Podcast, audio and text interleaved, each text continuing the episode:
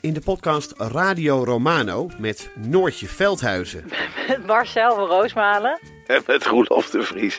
brengen we alle drie elke week een zogenaamde signalering mee. Wat heb jij nou weer bij je? En aan het eind bepalen we wie de winnaar van de week is. Echt een angstcultuur Lege huls die je er bent? Ja, dat gaat eigenlijk altijd onvriendelijk. Luister nu naar Radio Romano bij Podimo. Via podimo.nl slash Radio Romano luister je 30 dagen gratis. De strijd om de miljoenen van Siewert van Liende is losgebarsten. Zowel de staat als zijn stichting eisen de mondkapjeswinst terug. Maar dat die opbrengst in ieder geval niet thuis hoort bij Van Liende, daarover kan toch eigenlijk geen twijfel bestaan. Hoe kon het zo ver komen? Dit is het. We hebben beet. En als Siewert het geld teruggeeft, kunnen wij dit schandaal dan eindelijk loslaten? Je hoort het in de Mondkapjesmiljonairs, exclusief bij Podimo. Ga naar podimo.nl slash mondkapjes. Say, can you see by the dawn's early light? I'm going to be here and I'm going to say a few words, and we're going to have planes going overhead, the best fighter jets in the world, and other planes too. What so proudly we at the twilight's last gleaming. And we're going to have some tanks stationed outside. Got to be pretty careful with the tanks because the roads have a tendency not to like to carry heavy tanks, so we have to put them in certain areas. But we have the brand new Sherman tanks, so we have the brand new uh, Abram tanks, and we have uh, some incredible equipment, military equipment on display, brand new. Whoa,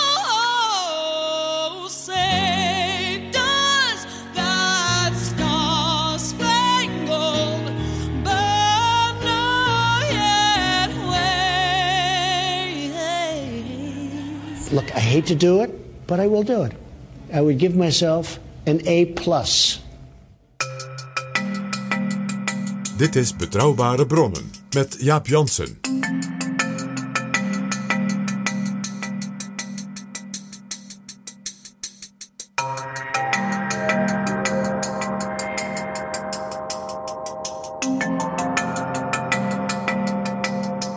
Hallo, welkom in Betrouwbare Bronnen, aflevering 44. De podcast verschijnt deze week een dag eerder, want het is vandaag 4 juli, de 4th of July, Amerika's onafhankelijkheidsdag. En dat is een mooie aanleiding om er een Amerika-special van te maken. We zetten twee tot de verbeelding sprekende Amerikaanse presidenten in de schijnwerper. Eerst de huidige president Donald J. Trump. En daarna een portret van de president die misschien wel zijn grootste tegenpool is. Franklin Delano Roosevelt, die regeerde van 1932 tot 1945. Hij werd maar liefst vier keer gekozen, dat kon toen nog. Nu eerst een heel bijzonder gesprek over Trump dat PG en ik deze week hadden met Michael Wolff, auteur van twee boeken over de president. Zijn nieuwste boek, Staat van Beleg, Trump onder vuur, verscheen een paar weken geleden zowel in het Engels als, bij uitgeverij Prometheus, in het Nederlands. Zijn boeken zijn geruchtmakend. Het eerste schreef hij door elke week een paar dagen naar het Witte Huis te gaan en gewoon op te schrijven wat hij zag en hoorde. Toen het boek verscheen, bleek pas dat niemand in het Witte Huis zich had afgevraagd wat die man daar elke dag deed. Zijn toegangspasje werd ingenomen. Ook in het tweede boek heb je als lezer het idee dat je er zelf bij zit. Misschien juist wel omdat Wolf van huis uit geen politiek journalist is, slaagt hij erin bronnen aan te boren die heel dicht op de huid van de president zitten. Luister en huiver als Wolf zijn verhaal vertelt. In deze 4th of July special over een uur FDR, nu eerst Michael Wolff over Donald J. Trump.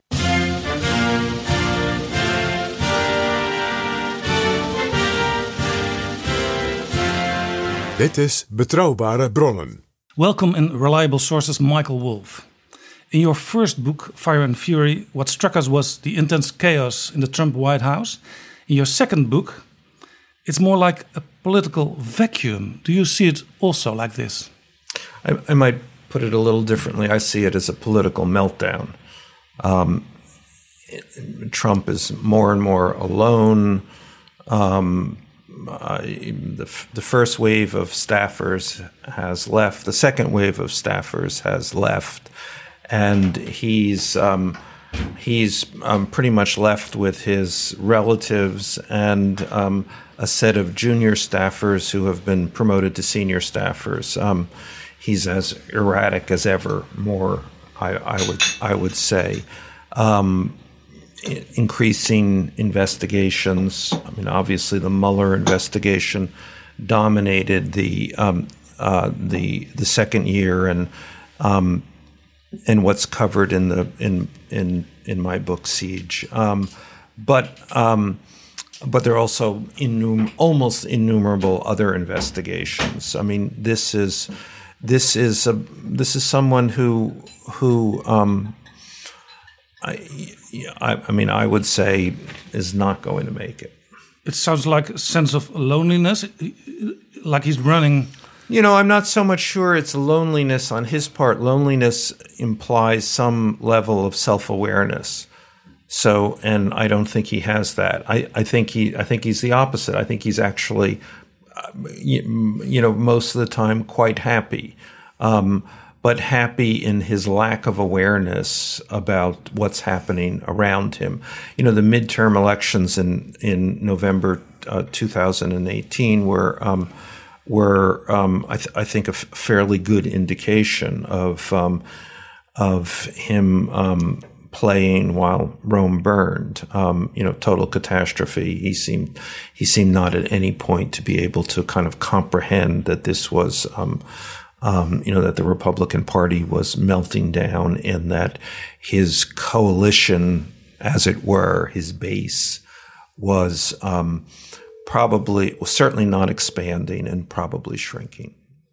So the whole party was in almost in disarray, but he didn't mention it. I, I, I, it's not that he even didn't mention it. I think he didn't take an interest in it. It was not about Donald Trump.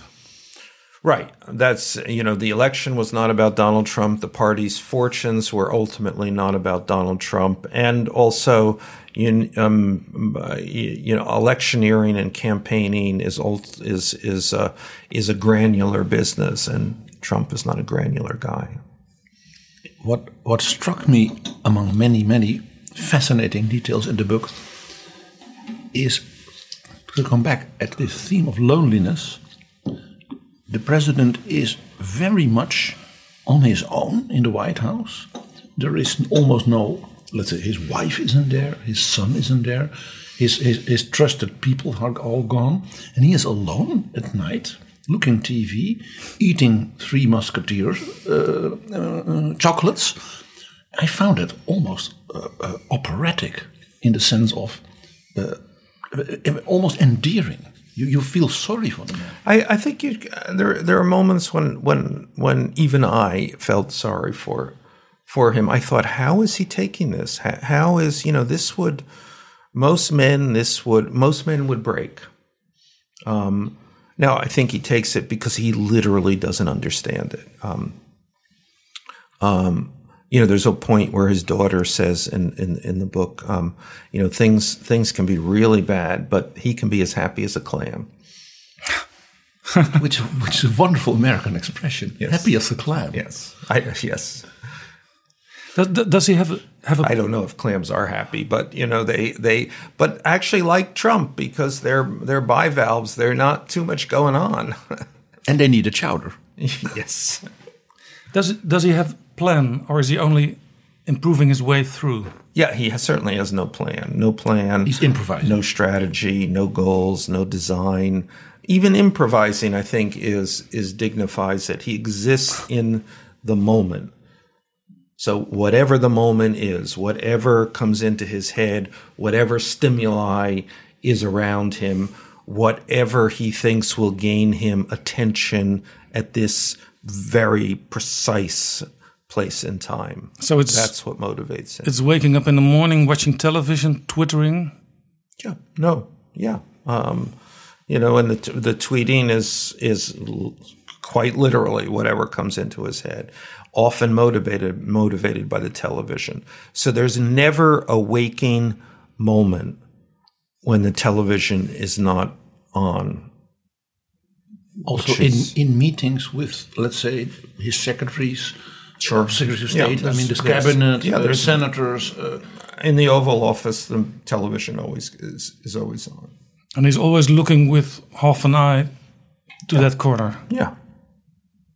so, so to get it straight, when our Prime Minister Mark Rutte is in the White House and discusses trade and you know the relationship with Europe, the, the, the president is watching Fox. Yeah. Well, or CNN. Or, but, but you know what I mean. Yeah, I mean there are there are three screens in the in the Oval Office. Um, yes, al- always. Although he hates CNN. He he hates CNN, but actually he that's the, one of um, you know an odd secret that he really watches CNN certainly as much as Fox, maybe maybe even more. Probably because he also needs that kind of stimuli to get his juices on. Yeah, well, uh, you know, the, the the sort of the point of this, the point of the presidency is that you're on television all the time. I mean, the point of the presidency for Donald Trump, you know, that's a that's a successful loop. So he sends a tweet, and within five minutes, it's on CNN and Fox. Yeah, and it's likely that that tweet originated by something that was said on CNN or Fox. So again, the successful loop. So in that sense, it is reality TV because reality Yes, TV works like that. What I was going to say, if you think of Trump as a, a television star, a television personality, which is the only really successful thing he's done in his life, then this is the continuation of that. And, and how does the bureaucracy getting things done with this president? Well, I, I think that there are two answers to that. It, it doesn't get things done. Um, anything that depends upon presidential follow up and follow through is probably not going to get done. But then, on on on the other hand, the the bureaucracy functions very well, maybe even better on its own. Um, you know, so this is, you know, there are four million people in the executive branch uh, of of the United States government. Um, they they go to work, they do their jobs, they, you know, things run um, more or less as they have as they have always run. Um, you know, now sometimes um, the president will throw a wrench into that with this tweet or that tweet, and sometimes there are initiatives that have begun with the president and need him to shepherd forward, and that seldom happens, so they don't get done. But the the the the the second level and third level and fourth level of of of bureaucracy, which which is really not affected by this president or arguably by any president, just just goes along. But he, so he is the sort of complete opposite, let's say, of Lyndon Baines Johnson, the president who was incredibly rich in, in legislative and policy initiatives and was very good at that follow on. Well, going, I'll do this and then we'll do this and this and this. Yeah, and this. but remember, remember um, uh, Trump doesn't know what he's doing.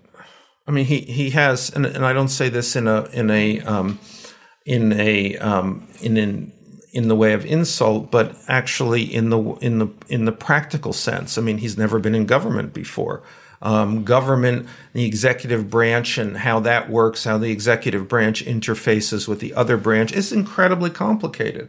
This is what Lyndon Johnson, for instance, spent a lifetime studying, um, perfecting, and doing. uh, experiencing, learning. Yes. Um, Ronald Reagan was governor before. Eight years. Ronald. Reagan Eight was years. yeah. Ronald Reagan was a governor, s- s- totally um, of this of the largest state in the nation, and um, quite successful. um, yes, I mean all of these. Everybody who has, um, you know, has a level of experience. I mean, even Barack Obama, I think, can be faulted in, um, in, in, in I, th- I think his term in office suffered from the fact that he that he lacked an amount of experience. But having said that, um, you know, he went to Harvard Law School. He was a, And he took the right um, people. um, yes, and he was a senator for um, for a term. So I, I mean, he came into into the with with with with more than just basic knowledge. Trump comes into the White House with zero knowledge. No, no, at no point in his career has he um, has he intersected with the legislative process. How does the leadership of the Republican Party communicate with the president? Does it? No, nobody communicates with the president um, all that efficiently. That's part of the issue. You know, when I wrote Fire and Fury, I think one of the outstanding things that that that that that people said to me that surprised the people around him. Surprised, what kind of kind of uh, you know totally bewildered the people the people around him was that Trump doesn't read anything. Um, I mean, I mean truly he doesn't read, and I don't mean this in the postmodern sense. I mean this in the kind of prehistoric sense. I mean, he may literally not be able to read. Um, I mean, there's a sort of debate about how deep that goes. Can he read a headline? Um, um, uh, you, you know, anyway, there is, you, you have to assume what you, you cannot write something that he's going to read. And that's, um, and, and he doesn't do figures. Yes, yes, and and and on top of that, he's he's basically innumerate. Um, so this is all um, alarming. But then you add to that that he doesn't listen either, and it becomes a, a real a real conundrum. How do you get information to this man? I heard that uh, Prime Minister Abe of Japan sort of gave a tip, sort of an idea to Jean Claude Juncker of the European Commission bring pictures. Pictures, Ma- yes. Make, a, make a presentation with f- photographs and, and, and graphs. And both of them But did only that. one one page. Only one page. Yes. And, and both of them did that, I heard.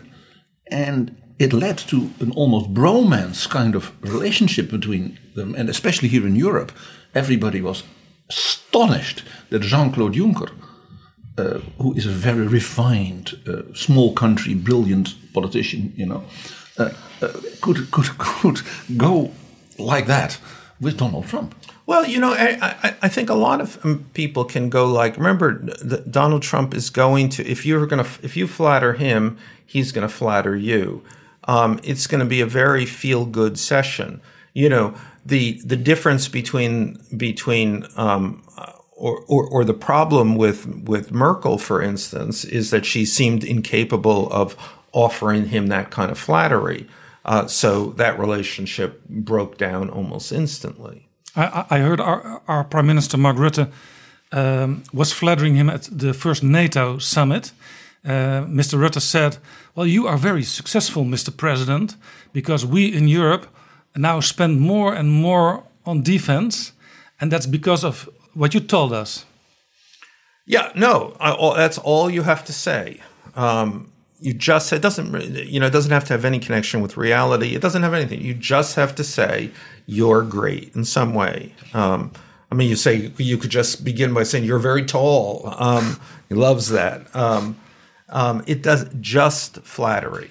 He doesn't love the, the, the tallness of his uh, little son Baron. Yeah, no, eh, he's a big rule about not being photographed with anyone taller than he is. Really? Yeah, I, this is. I mean, there's almost no level uh, at, at, at, which, at, when, when you talk about Trump, at which it becomes too much. It's always ends up with really. It's never too much. Yeah. So, what should the Grand Old Party do? Uh, waiting until it's all over? What, well, the Republican Party has a has a big problem. You know, and the problem is, um, you know, that it the leadership of the Republican Party um, doesn't really know what the Republican Party is anymore. Um, it it began to shift a few years ago, and the Republicans looked at this and thought, you know, oh my God, who who who is this party? Um, this is not the party of of the Bush family anymore. Um, and curiously, Trump came along and was able to speak to whoever this party had become.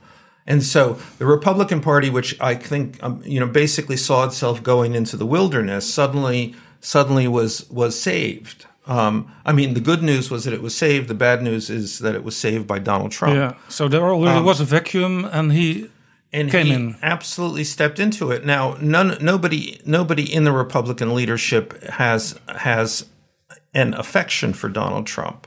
They hate Donald Trump. Um, they hate Donald Trump because he's um, uh, you know, he's nasty and vile to them, and and And he's a Democrat from New York. and he's a Democrat from New York, and and because.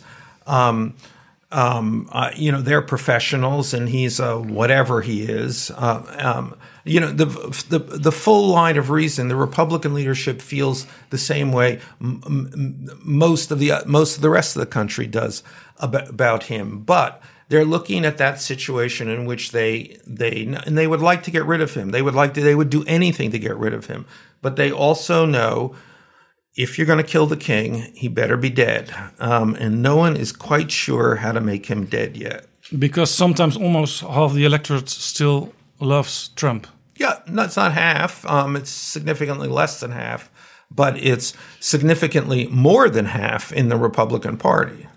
In the Republican electoral yes. base, not the party as an organization. Exactly. But it's uh, it's following. Yes. So those voters still have the key to the secrets of the party. Yes, well, uh, those are. I mean, that's what we would call the Republican Party is is those people who vote Republican and um, um, and they vote for Donald Trump. Yeah. In in your your book, you wrote about a group that calls itself Defending Democracy Together. Who are they, and what what is their intention? Uh, you know, that's the that's the Republican leadership looking for a way around Donald Trump.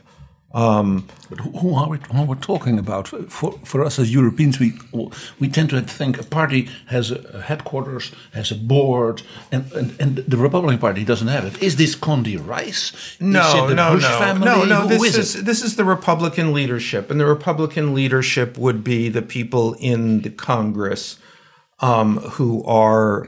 Um, uh, you know the senior most leaders. I mean, beginning with with um, uh, with Mitch McConnell, but uh, you know ha- up until he left the Congress, including Paul Ryan and the most significant figures in the Republican Party. important governors, important mayors, Some some like that. some important governors, yeah, but mostly this is a Washington centric.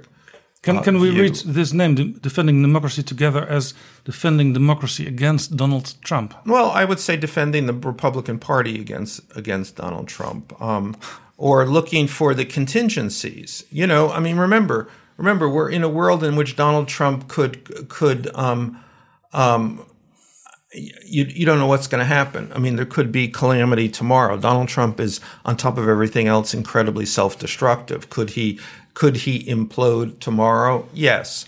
Um, you know, I think that even the Republican leadership was pretty astounded um, that that Robert Mueller did not directly confront Donald Trump. Um, um, and there are still others. The investigations go on all all all around him. So so the Republican leadership understands the vulnerability of Donald Trump. Donald Trump has a set of strength, a strength which is that that um, uh, you know a good part of the you know a he has a locked in base of 40 or 41 or 42 percent of the country, um, and that is a strength. Um, um, but he's also very vulnerable, and one of the reasons he's vulnerable is that number doesn't grow.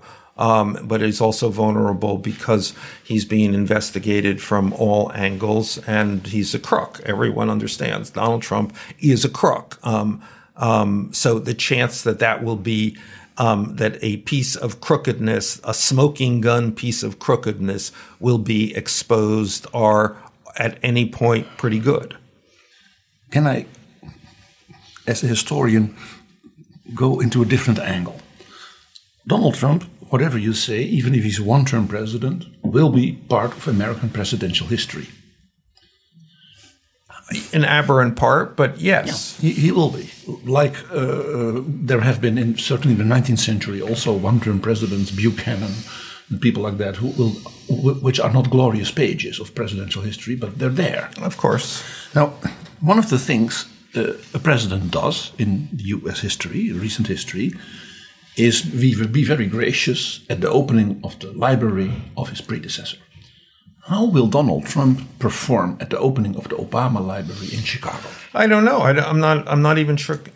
I'm. I'm not even sure he'll be invited.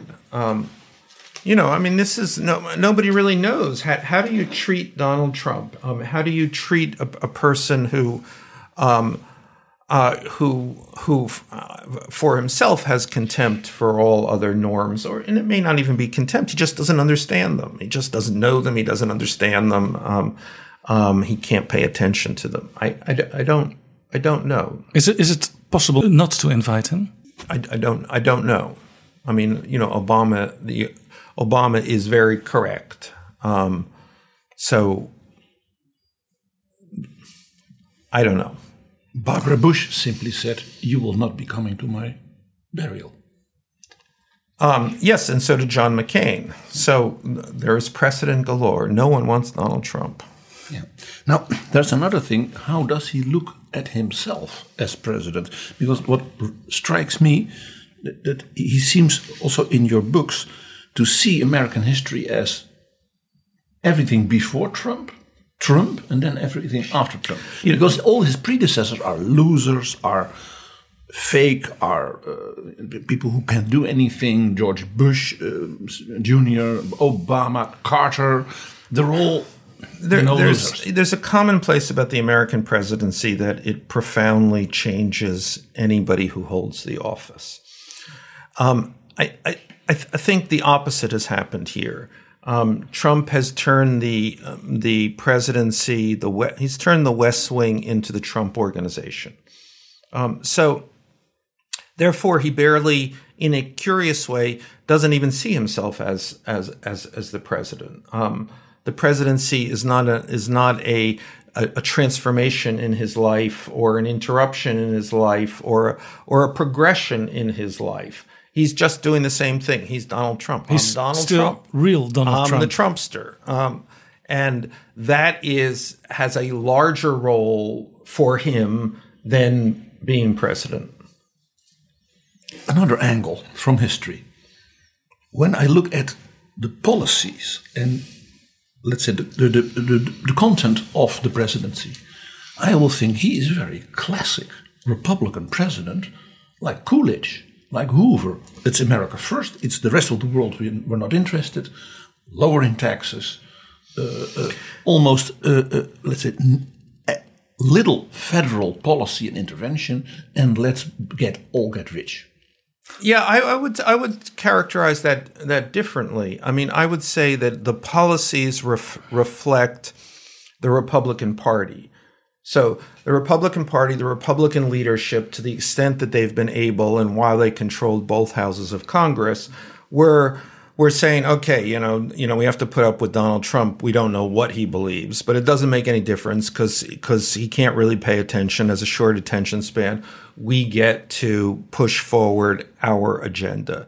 Um, That's the Paul Ryan approach. Yes. Um, and the Mitch McConnell approach, you know, they're they're going to do what they would do under a traditional Republican president or any Republican pre- president. Um, what Trump wants to do is always unclear. Um, you know, you know, he has, you know, the the you know the China thing is is a is a is a pronounced instance. Um, um, you know, and, and and he's being pushed by the by the populist Steve Bannon side of of of the Trump movement to do that. But even that, it's unclear. What is he going to capitulate on the China thing? Is no, no, nobody knows. You know, the wall is this other thing. You know, he would be happy not to have this damn wall around his. You know, ha- having to having to keep keep fighting for this, but you know, he's made this promise. It it is the you know in in a way this the symbolic foundation of the um, of the Trump movement, um, which the Trump movement um, awkwardly now insists should not be symbolic but should be literal. Um, but as, as you see, there is no wall. Um, so, you know, I think so far we have seen almost no movement in terms of of actual Trump policy. So talking about the wall and um, the, the one thing Steve Bannon succeeded in planting in his brain, China bad. Those are the two things uh, he has to deliver to his audience. Yes, I mean, I in, you know I think that this the immigration thing is is um, is of vital importance. Um, Trump himself does he care about the immigration thing personally? No, I mean He Ban- married immigrants. Exactly. Um, you know, as Bannon says, you know, he doesn't um, uh, he doesn't know what the agenda is. He doesn't care about the agenda. Um, so he has to always be reminded of what the of what the agenda is. And then, you know, on top of the immigration thing is the China thing. You know, the that is that's the major tent pole in in what Trumpism is supposed to supposed to mean. What, what- went to your mind when you saw at the G20 uh, the president talking with Xi Jinping? You know, I I I- think that you know he is. Um, I I mean, it's it's literally hard to say. Again, let's just fall back. If if he's going to be flattered, he's a happy man. Um, he'll be perfectly flattered by by people who he has heretofore thought of as his enemies. Look at North Korea. Um, so it, it Is there. There are no enemy. You know, when you're a salesman, there there are no enemies. They're It's clients. it's just just just just, people. They're they're either buyers or they're not buyers. So the only thing you have to do as as an enemy of our, as a former enemy is to read his mind, his psychology. Yeah, and you don't. It doesn't even. That's not even that complex. Complex. You just have to go flatter him. Just literally flatter him. So if whoever you are. Now, that's not going to change anything, mind, mind you. It's not, if you flatter him, it's not that he's going to do what you want him to do. Um, a, because, you, you know, he doesn't know what you want him to do. B, B, he doesn't care. Um, C, he has no follow through and no. And no, it only is there for a um, few days and then it's gone. Exactly. But given, given that, um, you know, you'll have a nice time. So Ayatollah Khamenei should simply declare Donald Trump an Islamic saint, and he would be happy, and would say Iran is a great country. Yeah, yeah I'm, uh, we're not too far off the truth on that, of course. I mean, I mean, again, look at North Korea. It's unbelievable. I mean, in the space of a very short time, uh, you know, Trump went from saying, I'm going to bomb you back into the Stone Age to I'm going to hug you like you have never been hugged before. Um, the title of your first book, Fire and Fury, is a sentence of Donald Trump on North Korea. Exactly. Um, and you know, and that that um, that progression when there, there there is nothing there is no circumstances that that that change to explain that that 180 degree progression in um, um, in sentiment. Talking about how to cope with Donald Trump, there in your book there's a marvelous story, also quite shocking, about the relationship with Vladimir Putin. The president didn't want to go through the pre- preparations with his staff when he went to Helsinki. Then he was uh, humiliated by, by Putin uh, by coming in uh, an hour late. And then there was a very strange press conference. And afterwards, the president didn't want to give his staff uh, much more information. That, that's a very strange story. the strangest. It's just extraordinary. Um, and then Putin started to leak elements of the conversation in a way which were very flattering to Putin. And everyone in you know or in the Trump camp, you know, had a single question: What happened in there? And remember, he went into this meeting with with with Putin with only a translator, so nobody else was allowed to be in this in this this meeting. So no- Pompeo wasn't there. no, no, and Pompeo demand, you know, really, really, really put the pressure on to um, um, to to be there. But Trump said leaks. I don't want leaks, leaks. So eff- effectively implying that Pompeo Uh, would leak. I don't trust you. Um, yeah. Um, and nobody, so nobody knew what happened in that in that meeting, other other than that Trump came out of it looking, in Bannon's words, like a like a beaten dog. Um, um, you know, again, you know, there are some on some basic level. It's just clear he's just not prepared. He just can't go into him. You know, you can't go in. I mean, I mean, yeah, I mean, Putin a has been doing this job a very long time, and um, um, and is nothing if not professional in his um, Cool um, and collected. in his in the agenda he sets. Trump hasn't been doing this job a long time. Doesn't, in Bannon's words, know what the agenda is, um, and and can't prepare. I mean, intellectually, literally cannot prepare. And maybe uh, he already is forgotten what has happened that day.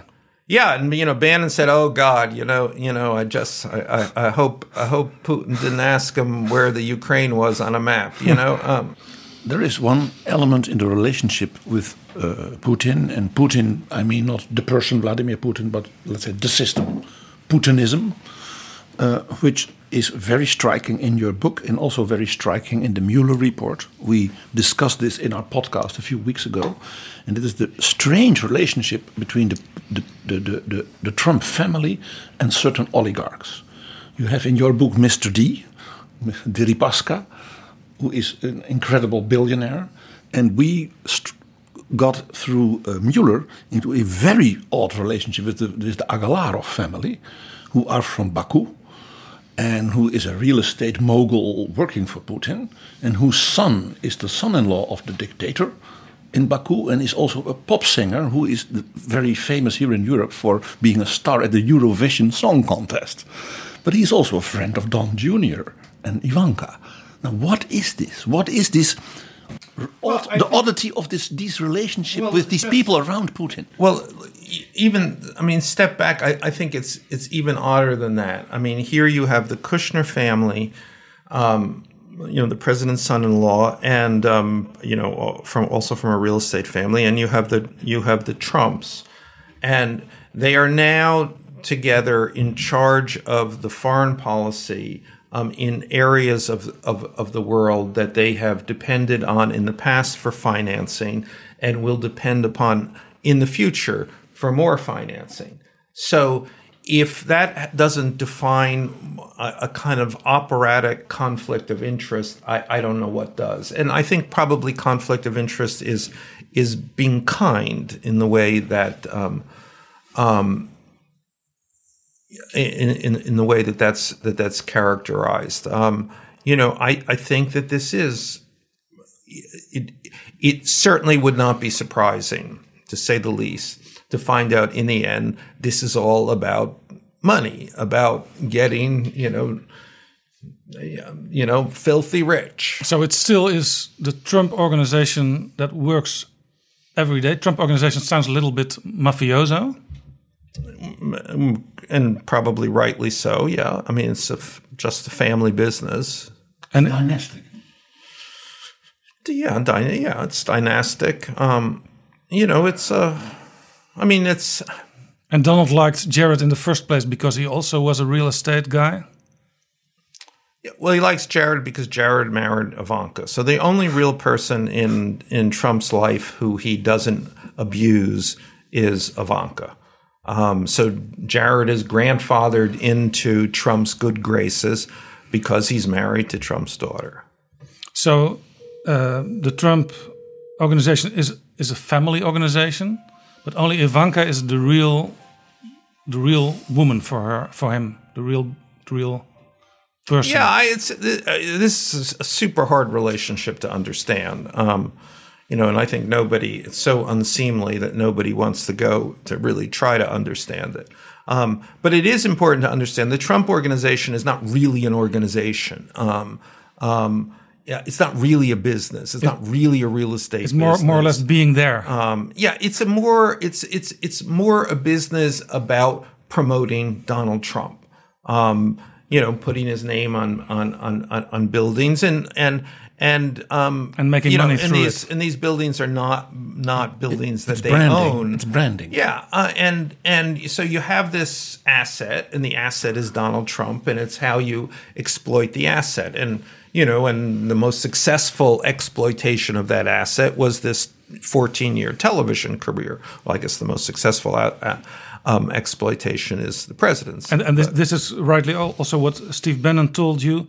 Uh, he's worth fifty million dollar instead of ten billion dollar. Yeah, yeah, uh, t- totally. I mean, nobody knows. I mean, he he. It's a fiction. So we we, we we've just we've just established um, um, a, a, a- kind of branding thing, um, a fiction.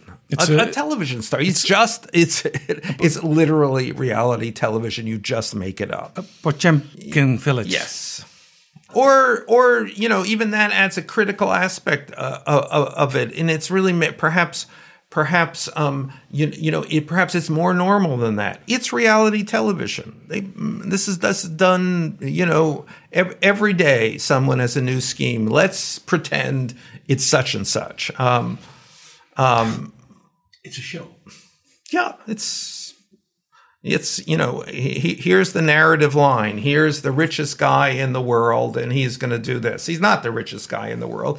He's probably not rich at all. Um, um, or, or, he's a you know in the in the U.S. they say he's the he's a poor person's idea of a rich person. It's it's made up. It's a fiction. I mean, the Trump buildings, if you think about it, are fictions. They're they're supposed to be you know great, you know luxurious and and and blingy, and all they are is blingy, and it's not even gold. It's just um, um, you know, it's just designed to. There's they're they're stage sets and not very convincing ones at that. It's make believe. Yes, that's, exactly. It's, it's Hollywood of the twenties. Inventing a culture, being very luxurious, being chic. The only thing different to that is it's less convincing than that. Hollywood in the twenties, you know, really manufactured that fantasy. This is a this is a you know a, a really cheap-oyed fantasy.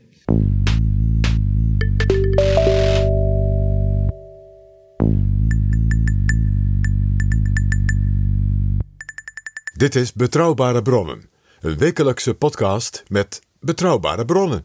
En we praten met Michael Wolff, auteur van het boek Staat van Beleg, Trump onder vuur. Can I go to one more aspect of this which is really serious and which you hint at at your book, and it's the Aramco case. Uh, Jared Kushner is working with the Crown Prince of Saudi Arabia, Mohammed bin Salman, on a a huge project. There's no way to describe it. It is to privatize more or less the oil business of Saudi Arabia. And to put it, let's say, in Wall Street and uh, sort of sell it right. for about what is it, two two trillion or something. Yeah. And this seems not to work. Can, what can you tell us about this? Because if this doesn't really go through, it will be a disaster, both for America and for the Middle East. Yeah, I, I don't, you know, I mean, the the I mean, there's there's several several pieces here to to to to look at. Why is there this embrace of the Crown Prince, MBS, um, um, uh, an international murderer? Um, you know, a, a, a, some someone of of the most um, loathsome bona fides that you can imagine. Um, you know, uh, uh, you know, a cocaine addict. Uh, it's it's every, every, everything is is disreputable about about this person. Why the embrace? Except he's, that he's the son of a king. He, yeah, well, he's the son of a king, but why the embrace? Why, why? Do, I mean, if if you're an American president, this this happens. I mean, we've we've we've dealt with difficult people um, in in the past, and you, you know the there's a realpolitik way we have to deal with them, but but also we have um, um, we don't embrace them. Um, Kissinger would tell you how to do that. Yeah, yeah, you know, yes. I mean, all you have to do is is is is is make your opinion known. It's not as if MBS and the Saudis have anywhere else to go. Um, they're kind of stuck with the Americans here, um, but we haven't done that. We he he goes back to the well again and again and again to declare MBS um, um, his friend, America's friend, an upstanding citizen of the world. Yeah. Why would you do this? Um, and, and MBS uh, told Trump he, he has nothing to do with the murder, so Trump says he has nothing to do with the murder. Right, where and every aspect of the U.S. intelligence agencies, including tape recordings listened to by the director of the CIA, say otherwise. Um, I mean, I don't think it's that fake news, says I, Trump. I, I, don't think that there's any dispute about about about this. Um, um, MBS almost directly dismembered Mr. Khashoggi. But this has to do, of course, with this Aramco case. This has yes, to do with money so, and oil. You know, Aramco. Um, in the um, early in the administration, um, um, and I, I, actually, I think it might have been um, um, during the during the transition. So before they came to came to Washington, um, uh, MBS, who was then the deputy crown prince, put out feelers and said, you know, I have this, we, we have this problem. I mean, we have two problems. First of all, um, you know, the oil is we're we're, we're going broke. I mean, I mean, the rich Saudis, the the the endless amount of money is not so endless. Um, so we have to take um, um, Aramco, you know, the the um, uh, the the sovereign oil company. We've got to take that public. Okay, but the problem is we are subject to a law passed in the U.S. Um, um, was passed after 9/11, making the Saudis um, um, liable for, I mean, virtually anybody who can claim a loss related to 9/11 um, can sue the Saudis.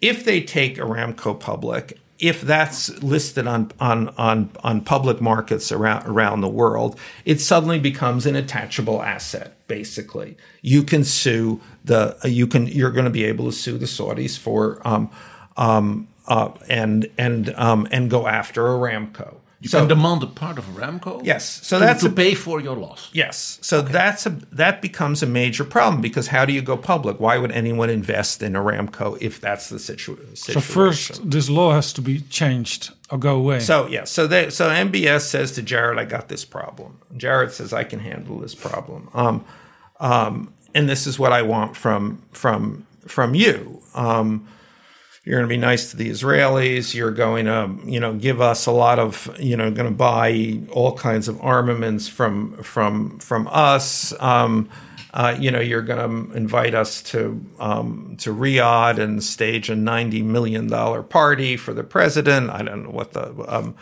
um, um, and possibly other things that we don't know about. Help us against Iran. Well, that's what the the so ultimately that was what the Saudis wanted from the from from from the U.S. Um, but then something else happened, which is they come to um, the, uh, the the Trump administration takes takes pa- takes power. Um, they are, the first foreign trip is to is to Riyadh. N- not long after that, weeks after after that, um, there's a coup an effective coup. The deputy crown prince jumps over the crown prince. I think actually locks up, lock, locks him up, and uh, MBS becomes the effective ruler of Saudi Arabia. The king, his father, being semi non compos mentis. Um, um, so therefore, we're, we're- uh, MBS is our guy. It's Jared's guy. It's it's um, um, it's Trump's guy. And again, um, for what? Um, uh, you, you know, you got to assume there's something here. For Jared, it's also a means to get peace in the Middle East.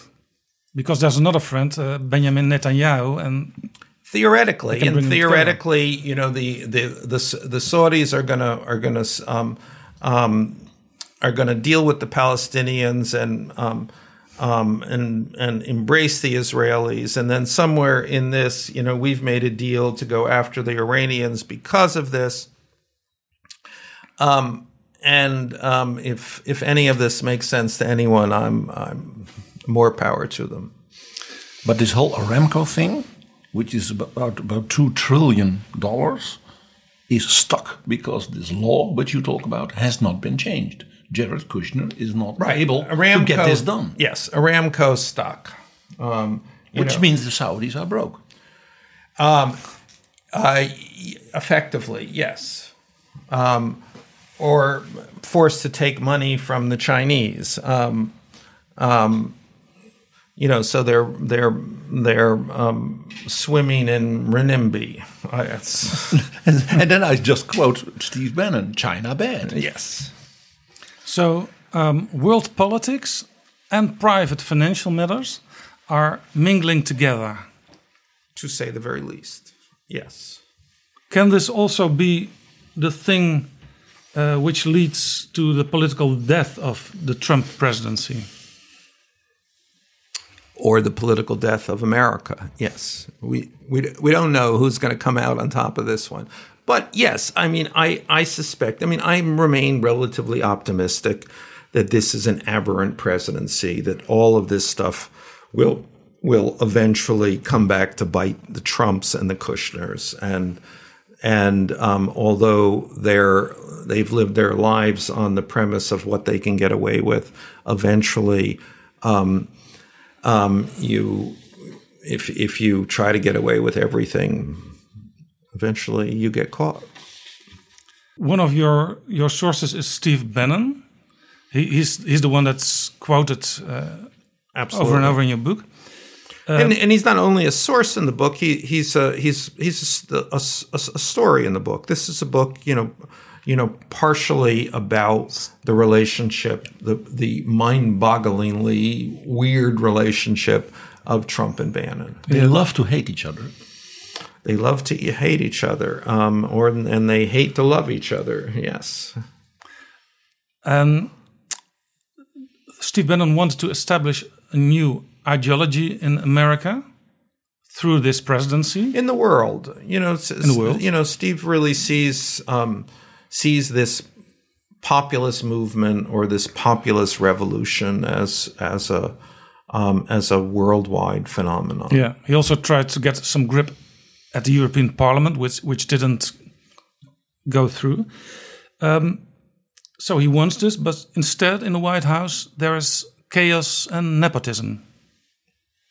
Uh, yes, well, he, you know, you know, I mean, Steve, uh, Donald Trump is the president of the United States because of Steve Bannon, um, and um, um, and Steve, you know, this was this resulted in you know in Steve becoming a significant voice in the world, and was clearly great for Steve, um, and he was, you know, in in the blink of an eye, um, um, uh, transformed from a completely marginal player until to an utterly central player. Um, but the, co- the the the the price of that was Donald Trump and having to put up with Donald Trump and having to um, um, uh, you, you know having to accept the fact that Donald Trump uh, you know um, um, w- was going to s- ultimately subvert whatever Steve Bannon thought he had accomplished. Yes, but sometimes there's And he kicked him out. And he did he did kick kick him out. Yes. after your first book. Yes. Um, um, you know, at the same time, he can only kick him out so far because because um, they're really in the entire universe of Trump people. There's only one person who's um, who has any um, uh, um, and you know. There's only one smart guy, and that's Steve Bannon. Um, so um, there's only, I mean, he's the only person who has a coherent vision of what this is supposed to be. And who really understands Donald Trump. And who understands Donald Trump, yes. Um, maybe, you know, in some sense, he understands him too well. Um, so, um, Better than the man itself, himself.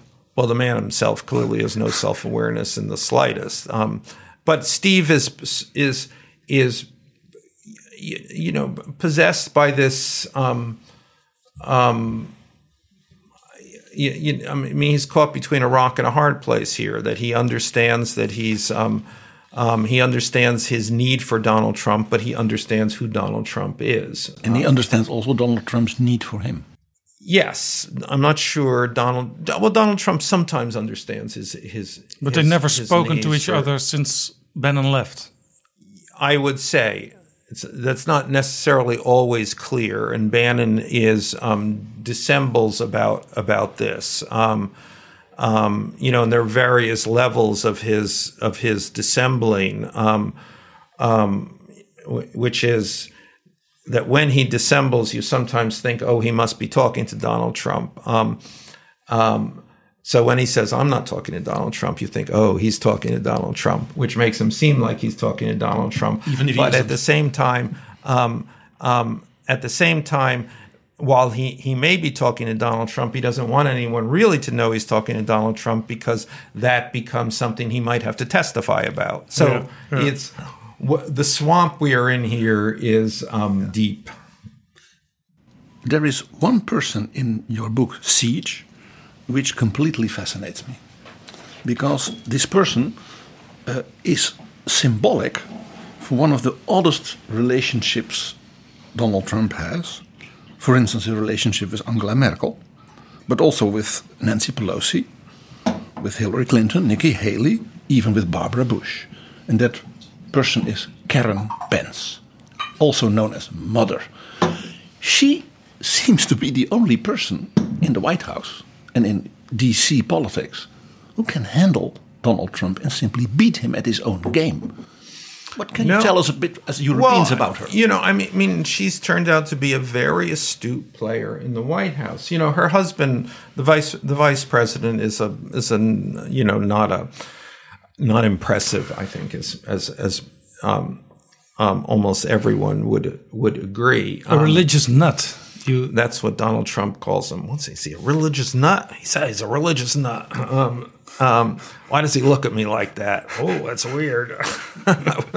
um, um, but his wife, aka mother, um, um, and that's what Pence calls her in all seriousness, and what everyone in the White House calls her in a derisive fashion, um, has has managed to be a very astute bureaucratic infighter. Um, she, she reminded me of Nancy Reagan. Possibly, yes, yes. I mean, she's the, the the you know the the the certainly the power behind her husband, such as such as the power he has. Um, um, and um, I, you know, she she's an, a, a smart bureaucratic player. Now, rem- remember, remember, the bar is not high in the White House for smart bureaucratic players. she but- has an idea of the system. But she is. She she's she can put one foot in front of the other, which in the in this White House is a is a is a She, big know- she knows how to play the political game.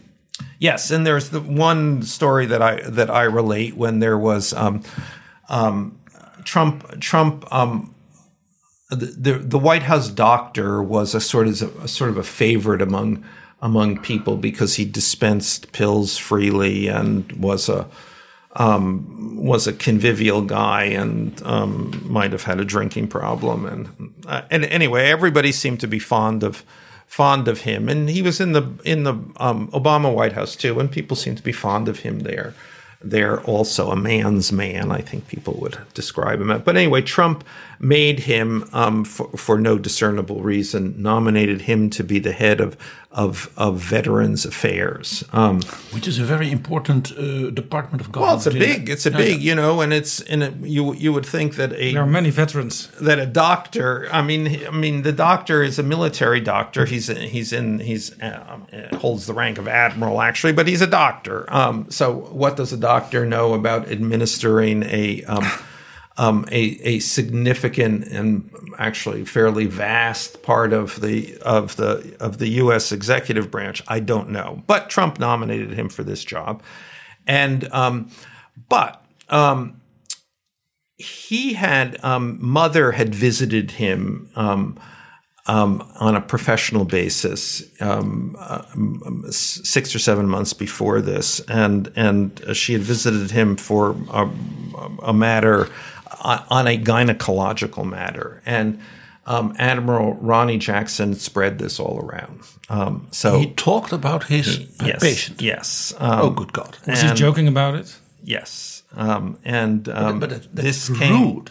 Yes, yes, no, no, it's, uh, despicable. Um, but it came to a mother's attention, and um, and she had her revenge. Um, she, um, um, you know, as Bannon said, they re- they they whacked that son of the bitch, son of a bitch. Most impressive thing he'd he'd seen the White House do. Um, and anyway, that nomination went down to failure because Mother organized against it. And that's why that's why she reminded me of Nancy Reagan. Yes. Because Nancy Reagan was also incredibly smart and a tough cookie in that. She looked brittle, but she was a tough cookie. She was indeed. There, there, there seems to be a problem of uh, Donald Trump with strong women, strong Prob- political-minded women. Yes, Nancy Pro- Pelosi, problem. I'm- I'm Angela sure. Merkel. Yes, I, I, I think. I mean, I, I don't think that there's any place in the Trump worldview for for a woman who is. Um, um, um, the only reason a woman gets noticed or should be noticed in the Trump view is as arm candy. Well, there was Nikki Haley. She, she's a strong woman too. Yes, and he went around saying that that she gave him a blowjob. Uh, you know, this is. I mean, the the man's default setting is always um, to demean women. And that, of course, explains for me, in your analysis, why with Angela Merkel it will never work. Because this is a woman of great uh, class and standing and intelligence, and not arm candy. I, I, clearly, and and also someone who is who is you, you know his most direct rival for leadership of. Um, do we still call it the free world? Yes, the West. Yes. Yeah. In your book, there's a certain moment Steve Bannon is saying this will be a two-year presidency, but we're already two and a half years now. Well, you know, I think what what um, you know what Bannon means. I'm, I'm, I'm not. I'm not sure that he's that he's that he's wrong there. I think in in hindsight, we may well see that when losing the midterm elections Was in fact Um, already the end. yeah. Yeah, I, I think we have you know, we we we have an existential presidency right now. I mean, we really do not know what's going to happen with this with this guy. Does he make it to um, does he make it to the end?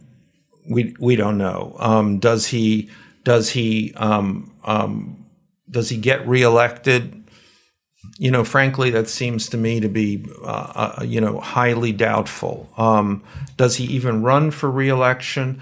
You know, I have this this this sense of the of of the man that he that he that he would not be capable of enduring a political defeat the size of of losing a national election. Because being a Um, loser is the worst thing you can be. Yeah, I, I just, I just don't think it's in his makeup and temperament. So therefore, what does he do? Well, throughout his life, he's when faced with imminent disaster, he always declares victory and gets out. so, if a year from now his numbers um, look like they look now, I, I'd say it's quite, quite possible he declares victory and gets out. Resigns. No, I don't think he'll resign. I think he would say, "I don't. I'm not running because because I'm I've I've done my job Yeah, and I've America accomplished changed. everything, um, and or whatever the excuse is, um, and um, and merely rides off into um, some other m- media adventure." And will he then sort of nominate his own successor, or will he be in the grip of the Republican Yes. dem, dem, define, def, the, the Defending Democracy Together group? Yeah, yeah. I mean, he he will do whatever it is it takes to look like he's the winner. I mean, he's really good at that. I mean, so if you isolate the things that Donald Trump is good at, it's looking like a winner when he's a loser. But but uh, when he will not run again, the, the party, the Republican Party, has to prepare for it. Right. And that's what, well, remember, he doesn't care about the Republican Party. So that's, in that, in that, in, in, maybe that becomes his, his, um, his, his, his reason for declaring victory and blame. I blame the Republican Party. The Republican Party, they're the people who have, who have sold you out. Um, wh- whatever the construct is. So he is not, you can't see him in the role of, of the of the of a party stalwart. Certainly, that's the last thing he is. He'll tell it is the Republicans, Mitch McConnell, who uh, blocked me building your wall, Exactly. and and still I'm a winner because Kim says so. There you go. So we end this conversation with a bunch of question marks. Um, yeah. Well, we we don't know what's going to happen. I mean, and I think that's the that's the fundamental point about about Donald Trump. All of the expectations and assumptions that one might otherwise have about a president of the United States are inoperative here. So you don't know what's you don't know what's going to happen tomorrow. You don't know what he's going to say. Um, you know, he's um, uh, he he he he thrives on this kind of disruption. Now, you can also say he thrives on this kind of disruption, but he doesn't really disrupt. So so so again, we are all the audience sitting there not knowing what's going to happen, which is exactly the way he wants to do this. If you if you are an actor, that's what you that's how you compel the attention of your audience. Living your life as being a cliffhanger. Yeah, exactly. And and conflict. What sustains a, a reality television show? Conflict. Conflict constantly. Conflict conflict happens, conflict resolves, conflict new conflict begins. Old conflict be- Recycles, yes. Yeah, yeah, yeah, yeah. So he he may threaten North Korea in half a year with Ah. fire and fury. Totally. Michael, become a friend of Ayatollah Khamenei. Michael Wolf, may I thank you for this conversation. Thank you.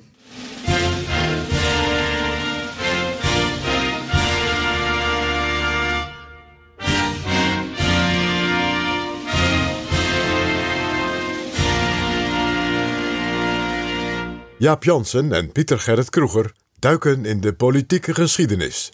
Ja, PG, waar kun je het na zo'n gesprek met Michael Wolf over Donald Trump nog over hebben?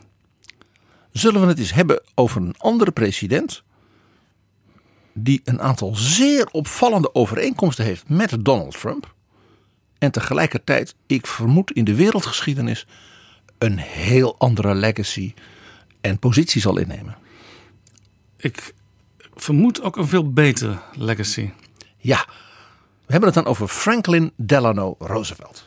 De man die we allemaal kennen uit de Tweede Wereldoorlog. De Zeker. foto's met Stalin, Churchill. En de man van de New Deal, die Amerika uit de diepste crisis ooit haalde. En het land vooral ook weer optimisme en geloof gaf en eh, dynamiek. En de president ook uniek, die vier keer gekozen is. Ja, daar zal ik straks ook nog wel iets even over vertellen. Inderdaad, uniek. Maar toch, overeenkomsten met Donald Trump. Ten eerste, hij was net als Donald Trump een democrat.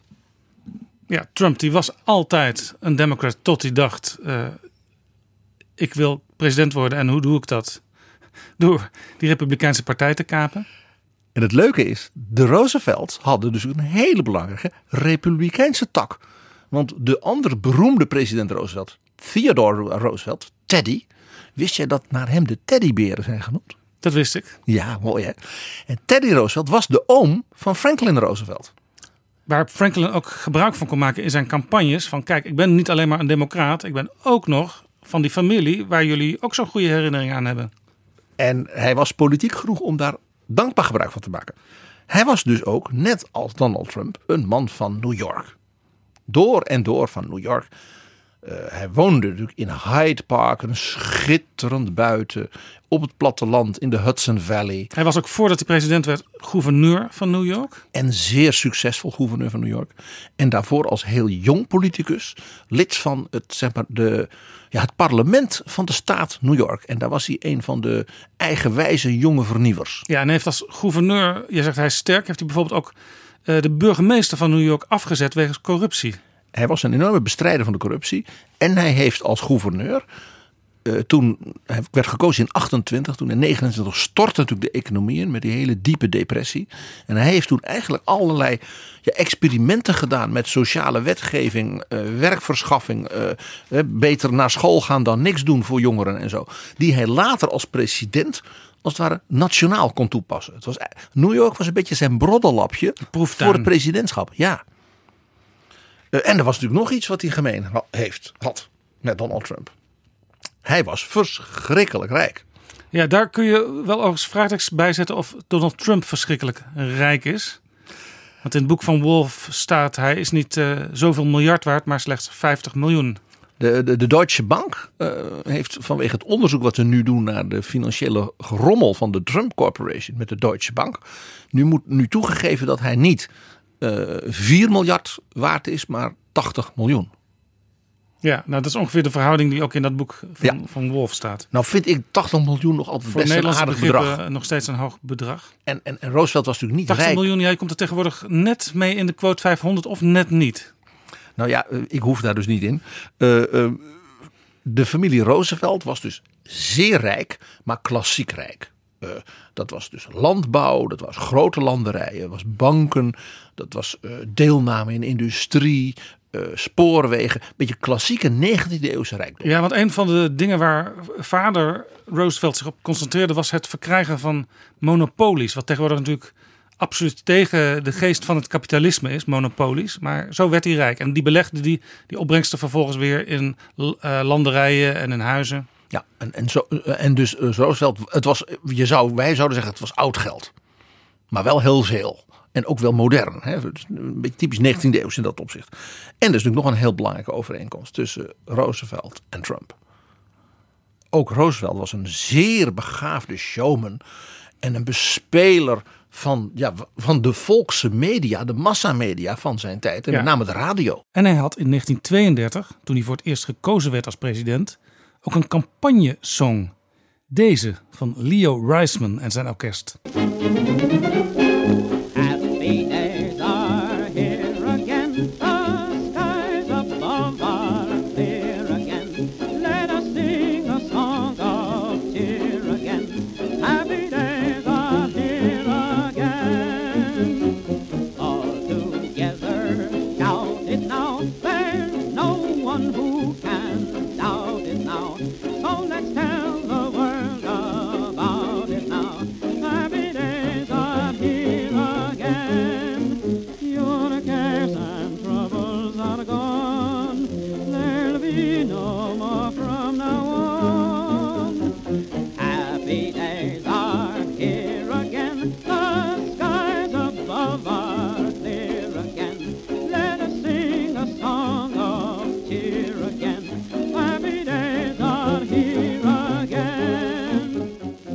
Iedereen roemt altijd zijn zogenaamde praatjes bij de haard.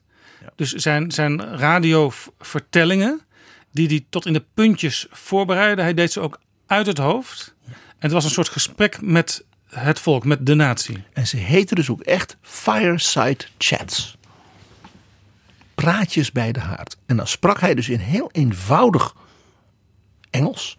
Maar gebruikte altijd, heel opmerkelijk van hem. We zullen straks een moment ook horen dat hij dat doet. één of twee hele moeilijke woorden. Wetend dat de mensen thuis dat gingen opzoeken in de encyclopedie en dergelijke. En dus het gevoel hadden, de president neemt ons mee in ook moeilijke beslissingen. Uh, hij was dus een, ja, een natuurtalent in het brengen van ingewikkelde boodschappen op een manier die dus zeg maar driekwart van de bevolking zei: ik begrijp het en ik vertrouw het. Heel, heel knap. Ja, vandaar ook dat hij een aantal keer eh, is herkozen geworden. Ja, nou hij was, uh, dat begrijp je wel, hè, een president van de buitencategorie. De Amerikaanse historici doen, dat is een populair iets in Amerika. Presidential rankings, waarbij ze alle presidenten als het ware wegen van wie is nou de beste en wie is minder. Franklin Delano Roosevelt zit altijd bij de bovenste drie, samen met Abraham Lincoln en George Washington. Nou ja, ik bedoel maar, de oprichter van Amerika die dus het presidentschap gemaakt heeft als functie. Dat invullen van wat doet een president. Abraham Lincoln, de man natuurlijk die van de, de bevrijder van de, van de zwarten. En de, ja, de winnaar toch ook van de burgeroorlog. En ja, een van de grootste, uh, ook, ook ja, intellectuele, bijna poëtische presidenten.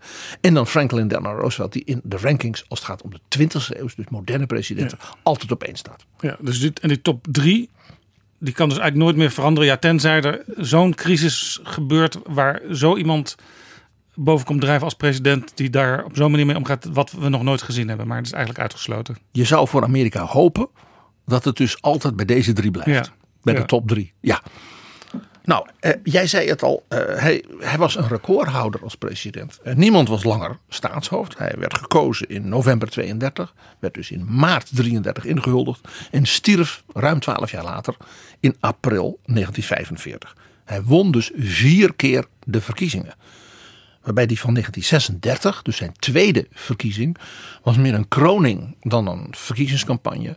Dat is de meest verpletterende overwinning in de Amerikaanse geschiedenis. Ik geloof dat zijn opponent Alf Landon, de gouverneur van Kansas, alleen de staat Kansas won met iets van acht kiesmannen. Ja, er was nog één andere opponent die, die haalde ook een paar stemmen. Maar er zijn inderdaad maar twee, in twee Amerikaanse staten zijn stemmen voor de tegenkandidaten binnengehaald. En uh, eigenlijk alleen Lyndon Johnson in 1964 en Ronald Reagan in 1984 kwamen zeg maar, op een vergelijkbare manier in de buurt. Van dat je zegt van dat was ja, het was gewoon zielig voor de opponenten. Just hand me down my Martin, for soon I will be starting back to dear old Charleston and my kin. Since Roosevelt's reelected, we won't be neglected. We've got Franklin D. Roosevelt back again. Back again. Back again. Back again. Back again. We've got Franklin D. Roosevelt back again. Since Roosevelt's re-elected, moonshine liquor's been corrected. We've got Franklin D. Roosevelt back again. Oscar Brandt met een soort dankliedje aan Roosevelt toen hij in 1936 voor de eerste keer herkozen was. Hij was dus ook een, ja, een recordhouder in, in, in ja, wetgeving, in ja, grote daden. Ja, als je natuurlijk zo lang president kunt zijn. Hij was natuurlijk ook in zekere zin wel een beetje een recordhouder in de bijnamen die hij had. Had hele bijzondere bijnamen. Eén daarvan was de Sphinx. Want je wist nooit precies wat hij nou deed, wat hij nou vond. Hij kon heel goed doen alsof hij het met je eens was. Eh, hij speelde dus ministers, politici, allemaal tegen elkaar uit en hield zelf dus de touwtjes in vast. Dus hij, was niet een man die steeds conclusies trok na elk gesprek wat er gevoerd was. Oh nee, nee, nee. Dat deed hij op zijn moment en op zijn manier. En een van de dingen waar hij beroemd om was, dat als er een probleem was, dat hij bij twee, drie ministers en bijvoorbeeld een andere, een nieuwe agency van de rege- regering, allemaal zeiden: als jullie dat nou eens oplossen. En dan speelden ze tegen elkaar uit. En degene die met de beste oplossing kwam, die liet hij dan als het ware het probleem fuseren met die andere. En dan gaan we het zo doen. Maar hij speelde dus ook zijn vaak briljante mensen tegen elkaar uit. Een van de bijzondere dingen waaraan je kunt zien dat Franklin Delano Roosevelt een groot staatshoofd was en een groot president, was dat hij briljante mensen om zich heen verzamelde die knapper waren dan hij zelf. Dan ben je dus echt heel goed, want dan heb je een soort zelfvertrouwen. En je weet ook dat je als leider toch door hen altijd wordt ja, geaccepteerd en gevolgd. Ja, ja. Dat is echt, zo moet het eigenlijk gaan natuurlijk. Hè? Dat je de, de best en de brightest om je heen verzamelt. En dat zij het een eer vinden om voor iemand te werken die Maar- misschien niet zo briljant is intellectueel Ja. als zijzelf. Het probleem is alleen, vaak kan een ego van een leider dat niet aan en dus gebeurt het niet. En de beroemde uitspraak van de opperrechter Oliver Wendell Holmes over Roosevelt is daarom ook zo veelzeggend. Franklin is a second-rate intellect, but a first-rate temperament. Onthoud dit voor leiderschap. Nou, hij werd dus de Sphinx genoemd. Hij werd ook Caesar genoemd. Caesar, jawel. Eh, a traitor to his class. Een verrader van zijn klasse. Want hij was natuurlijk zo verschrikkelijk rijk. En was de man die opkwam voor de armen, de boeren, de arbeiders, eh, de werklozen. En liet de rijken betalen. Hij werd echt een verrader gevonden. Hij werd Ja. overigens door de. Is heel mooi. In de laatste verkiezingscampagne als president, 44, was een heel beroemd eh, poster. Dan zag je het profiel van Roosevelt. En dan zag je dus allemaal Ameri- gewone Amerikanen aan het werk, hun kinderen naar school brengen. En de, de, de leus was alleen maar our friend. Dat is toch prachtig. Als je leus als president is gewoon onze vriend. Ja, de grote mensenvriend. De mensenvriend. Even zeggen. Ja, ook heel mooi was natuurlijk eh, zijn, de bijnaam die die code die hij gebruikte voor zijn geheime briefwisseling bij Churchill. Dan heet hij former naval person. Voormalig marine meneer. Hij was namelijk onderminister van marine geweest in de Eerste Wereldoorlog. En Churchill was natuurlijk ook minister van marine geweest. Dus er was een grapje tussen die twee. Ja, eigenlijk doet me ook denken aan Piet de Jong, die ook staatssecretaris van Marine is geweest voordat hij tot grotere hoogte steeg. Dat is een hele mooie. Eh, met dit verschil dat eh, Franklin Roosevelt anders dan Pieter Jong een hele lange, indrukwekkende, mooie man was. Met een enorme aura. En Pieter Jong die kleine, eh, wat hè, vrolijke onderzeebootkapitein. Ja. En wat ik zelf heel bijzonder vond, zijn bijnaam The President. Ik sprak in 1986 in Washington met professor Lincoln Gordon. En professor Lincoln Gordon was mij getipt door de cultureel attaché van de ambassade hier in Den Haag van de Amerikanen. Van jij moet eens met die man praten. En toen zei die cultureel attaché, dat is de PG van FDR. Dat was dus een jonge assistent op het Witte Huis. De politiek assistent. Ja, voor buitenlandse politiek en een aantal andere dingen. En die werkte dus voor Roosevelt als, nou, dertiger, begin dertig. Eh, hij was in 1910 geloof ik geboren. En die had dus in de laatste jaren van Roosevelts leven, echt 42, 43, 44, voor hem gewerkt. En die zei tegen mij: ik, als ik het over de president heb, dan heb ik het over Roosevelt. We hebben nu Ronald Reagan als president. Hij doet er nog niet zoveel toe wat ik ervan vind. Uh, hij zei, maar als ik het, dan heb ik het over Reagan. Hij zegt, en over zijn opvolger, met wie hij dus heel veel had gewerkt. Ja, dat was Harry. Harry Truman. Hij zegt, dat was voor mij Harry. Ja. Hij zegt, ik, heb, ik hield van Harry Truman, voor alle duidelijkheid. Het was dus niet minder. En ja, Johnson, waar hij voor gewerkt had, ja, LBJ. Maar als ik het met Johnson over de president had, dan had ik het dus niet over hem. En dat wist hij ook. Voor hem was ook de president, dat was Roosevelt. Ja, maar dat is ook een persoonlijke relatie. Dat je degene voor wie je gewerkt hebt, dat blijft voor jou voor altijd de president. Ja, want dat was zo'n indrukwekkende man. Dat, ja, dat, dat bleef hij gewoon ook na zijn dood. Er is heel veel over uh, FDR gezegd en geschreven. Ongelooflijk veel. Enorm veel, ook detailstudies. Iedereen kent hem, iedereen kent de foto's, de, de beelden van hem. De prachtige opnames van zijn toespraken, zijn radiopraatjes, hè, die nog altijd. Uh, en toch, en toch, en toch, Jaap. De historicus Nigel Hamilton heeft de voorbije paar jaar drie enorme boeken gepubliceerd over de periode 1941-1945. De oorlogsjaren. De oorlogsjaren. En die is gaan kijken naar iets waar eigenlijk nooit specifiek analytisch naar gekeken is. Namelijk hoe gaf Roosevelt nou leiding als commander-in-chief? Dus als de, zeg maar, de topstratege van Amerika. Hij was natuurlijk de president. We weten heel veel van de New Deal, van zijn economisch beleid, zijn sociale wetgeving, allemaal dat soort Maar hoe gaf hij nou zeg maar, leiding aan die oorlog? Terwijl we dat bijvoorbeeld van zijn collega Churchill wel heel goed weten. Want daar ligt bij Churchill vaak de nadruk op.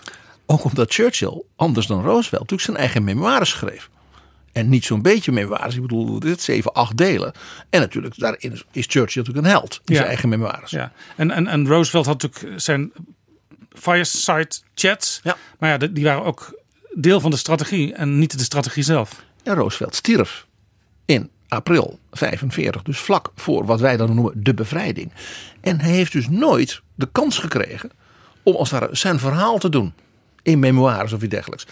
Er zijn dus wel memoires en dagboeken van anderen, maar dat zijn allemaal kleine brokjes. Hij hield zelf geen dagboeken bij? Uh, heel weinig. Uh, Nigel Hamilton heeft er overigens wel een paar gevonden. Uh, die schreef hij voor zijn lievelingsnichtje, Daisy Suckley. Met wie hij heel veel, ja, die gewoon lief voor hem was. Die dus gewoon bij hem kwam op het Witte Huis of op zijn huis in het familie. Hoe oud was Daisy? Oh, die was een jaartje of nou 15 jonger dan hij. En dat was familie en daar kon hij gewoon lekker uh, mee babbelen. Of, hij, of ze liet hem gewoon met rust, maar zorgde dat hij een kopje thee kreeg. En dat hij, dat hij niet aan zijn hoofd gezeurd werd, om maar zo te zeggen. Maar daar stonden waarschijnlijk geen politiek strategische, geen militair strategische zaken in, in die. Dat is het interessante. Hij vertelde haar alles. Dus die dagboeken die hij schreef, onder andere van de top in Teheran en de top in Yalta, is dus uniek materiaal, omdat dus de privé Franklin Roosevelt aan een, ja, een familielid die ook een soort ja, intieme vriendin van hem was. Uh, dus hij kon ook over, nou ja, hij vertelde dus ook over, over wat hij gegeten had. En over hoe ontzettend veel Churchill dronk. En over wat merkwaardige humor van Stalin. Enzovoort, enzovoort. Nou, die Nigel Hamilton wou een boek schrijven over dus de commander-in-chief uh, Roosevelt. Dat zijn er drie geworden. Hij had zo ongelooflijk veel materiaal. En hij onderstreept in die drie boeken dat het feit dat hij die rol had als zeg maar, de top commandant van het leger. En het leger was natuurlijk niet alleen maar soldaten, dat was marine en luchtmacht en alles. Dat dat dus een, een primeur was voor de president van de Verenigde Staten. Want hij was de eerste sinds Abraham Lincoln die dus een oorlog moest leiden. Alleen nu niet een civil war, een binnenlandse oorlog tegen ja, opstandige ja, slavenstaten. Maar een total war op wereldschaal met miljoenen soldaten. Die allemaal eerst getraind moesten worden, want Amerika had nauwelijks een leger. Dit was dus de eerste grote oorlog waar Amerika bij betrokken was. Ja, want de Eerste Wereldoorlog heeft Amerika alleen het laatste jaar meegedaan. En dat is gewoon infanterie geweest om de Fransen te helpen. Maar dit was de eerste echt global war, ook total war, hè, zoals dat heet. Waarbij dus infanterie, mechanische dingen, denk vrachtwagens, tanks, ja, de marine, dus enorme schepen, vliegdekschepen, dus ook de luchtmacht, raketten en natuurlijk de bouw van het kernwapen. Dat was dus voor het eerst. Het was een high-tech oorlog, zouden we nu zeggen. Een industriële oorlog. En de president moest die oorlog als het ware leiden. Een strategie op vijf fronten in de wereld tegelijk. Europa natuurlijk. Ja, tegen Duitsland. Tegen Nazi-Duitsland en het Italië van Mussolini. De Pacific, dus dat, dat is de helft van de aardbol, hè? De Pacific. De Stille Zuidzee tegen Japan. Het Midden-Oosten en Azië tegen zowel de Duitsers als de Japanners. Dan natuurlijk op de Atlantische Oceaan het bevoorraden van Engeland en van de Sovjet-Unie met tegen de U-boten. Ja, was een hele eigen oorlog. En er was een, natuurlijk ook nog het westelijk halfrond van Amerika zelf. Dat moest worden beschermd. Zowel zeg maar, Canada, Mexico, ja, de eilanden, maar ook Zuid-Amerika. Tegen pogingen van de naties om daar binnen te komen. En dan nog heel belangrijk, het thuisfront. Hij moest de bevolking van Amerika meenemen in de bereidheid om zulke grote offers te brengen. Ja, want daar was totaal geen mentaliteit natuurlijk om internationaal te denken bij de Amerikanen. Het was America First geweest. Tot in 1941. Wij gaan niet meedoen, die Europeanen ze doen het maar. Uh, uh, uh, wij hebben ons tabak ervan. Ja, en wij bewaken als Amerikanen onze grenzen en dat is het. Wij zitten tussen twee oceanen, ons kan niks gebeuren. Ook dat gevoel. Nou, en dan was er nog iets. Wat ook volkomen uniek was. Voor deze dus eerste president als commander-in-chief. Er waren twee vijanden van Amerika. Die alle twee een wereldwijde ambitie hadden om te domineren. Dat was Nazi-Duitsland en Japan. Dat natuurlijk de hele Pacific en Azië wilde als daar onderwerpen. En hij had Die dus in feite de wereld uh, wilde verdelen uh, tussen Nazi-Duitsland en Japan. Ja, soort of, ja. En er was natuurlijk nog iets, dat maakte het heel pikant. Amerika had een bondgenoot.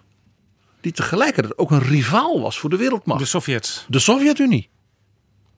Nou, je begrijpt, dit, dit was ja, nou ja, ik, ik heb het al vaker geloof ik gezegd in de rubriek politiek is driedimensioneel schaken. Dit was twintigdimensioneel schaken. Dus een schier onmogelijke taak, zou je zeggen.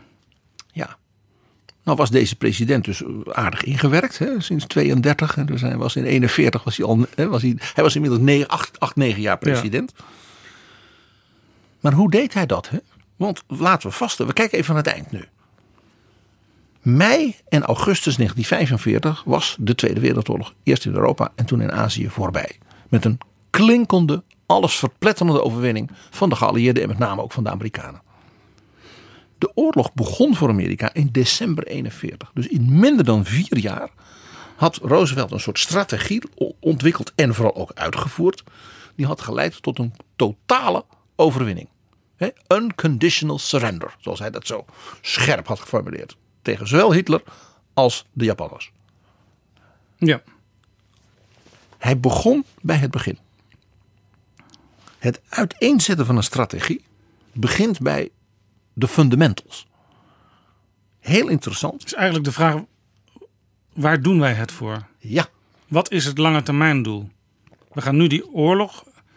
Die overkomt ons. We gaan nu die overwinning proberen te bewerkstelligen. Maar wat doen we als we eenmaal gewonnen hebben? Precies.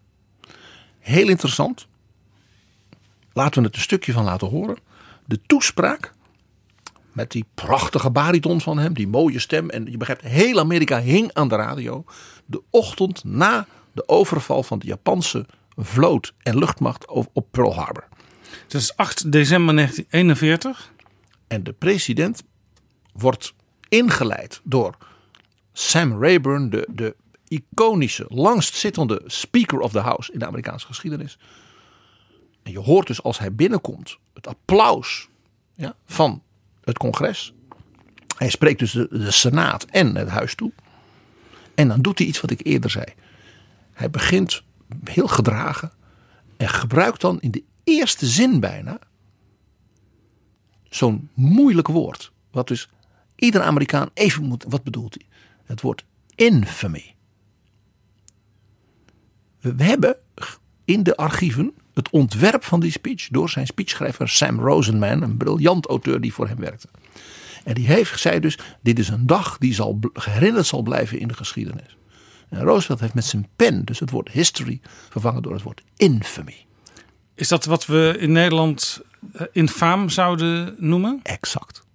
Wat je, wat je niet vaak hoort inderdaad, maar af en toe in een... Een dag, een dag, zegt dus de president, die zal voortbestaan in oneer.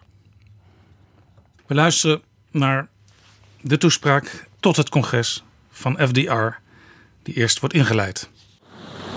Senators and representatives, I have the distinguished honor of presenting the President of the United States.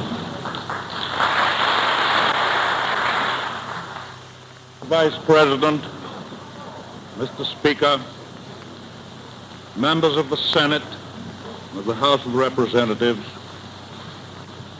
yesterday, December 7th, 1941, a date which will live in infamy. The United States of America was suddenly and deliberately attacked by naval and air forces of the Empire of Japan.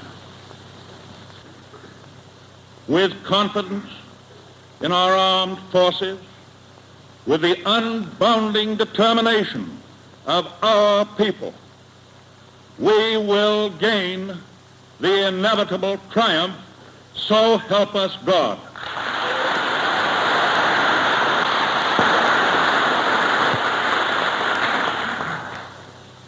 I ask that the Congress declare that since the unprovoked and dastardly attack by Japan on Sunday, December 7th, 1941, a state of war has existed between the United States and the Japanese Empire. Dat was 8 december 1941. Franklin Delano Roosevelt spreekt het congres toe na de aanval op Pearl Harbor. En één ding is dus duidelijk.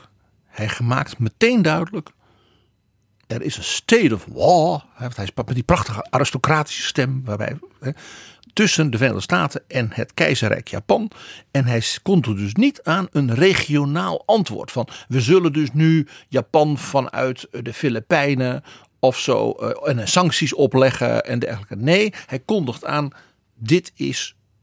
We gaan voluit. Het effect was dan ook indrukwekkend. Twee dagen later verklaart Nazi-Duitsland, ongevraagd door de Amerikanen, de oorlog aan Amerika. Ja, dus Hitler had die speech ook gehoord? Jazeker.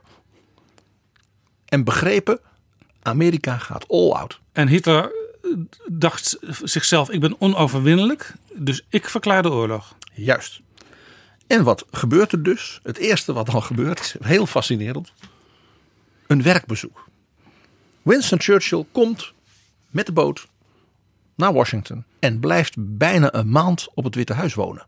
Ja, Churchill, waarvan we weten, we hebben een tijdje geleden ook uitgebreid met Andrew Roberts en Felix Klos gesproken over Churchill. Die was natuurlijk al een hele tijd bezig met eh, Nazi-Duitsland. Ja, dat met die mag oorlog. zeggen. En had nu eindelijk ja, wat hij wilde, namelijk dat het westelijk halfrond, Ja. Amerika, Canada, eh, dat die meegingen. Hij had eindelijk bondgenoten op niveau. Juist. Maar ja, er moest natuurlijk wel een strategie worden bepaald. Dus Churchill gaat naar het Witte Huis. Neemt ook zijn generaals en al die mensen mee. En bespreekt met Franklin Delano Roosevelt. Hoe gaan wij dus Japan verslaan? Hoe gaan wij Hitler verslaan? Hoe gaan wij Mussolini verslaan? En wat voor soort ja, wereld gaan wij dan daarna maken? En daar had Churchill natuurlijk al jaren over nagedacht hoe met de medewerking van de Amerikanen en de Canadezen dat uiteindelijk vormgegeven zou kunnen worden. Dus, dus Churchill had wel plannen. Ja, en dat waren niet bepaald de plannen van Franklin Delano Roosevelt. Want Churchill wilde vooral het empire herstellen. Het Britse empire. Ja. En eh, Roosevelt dacht daar wat anders over. Dus het gesprek tussen die twee, hoewel ze dus elkaar enorm bewonderden en ja, elkaar steunden, er was ook een enorme spanning tussen die twee. Dat verklaart die geweldige anekdote over dat bezoek van Churchill aan het Witte Huis, die Andrew Roberts in zijn gesprek met ons voorlas uit zijn boek. Laten we die nog heel even laten horen. Churchill pushed Roosevelt in his wheelchair down to the elevator to take him to dinner, which he likened to Sir Walter Raleigh laying out his cloak for Queen Elizabeth I. They even wandered in and out of each other's bedrooms and bathrooms, and Patrick Kinner, Churchill's stenographer, witnessed a naked and unashamed Churchill joking to Roosevelt as he had his towel passed to him after a bath. The Prime Minister of Great Britain has nothing to conceal from the President of the United States. Andrew Roberts in Betrouwbare Bronnen. Churchill die onderstreept dat de Britse premierminister niets te verbergen heeft voor de president van Amerika. Alleen al dat je dat zegt, betekent dat je dus wel iets te verbergen hebt. Nothing to hide. Ja. Wat was nou die strategie van Franklin Delano Roosevelt? Hoe heeft hij het zo zeg maar, aangepakt? Dat dus binnen vier jaar Nazi-Duitsland, Japan op de knieën lagen. En Amerika dus de absolute dominante macht op de wereld was.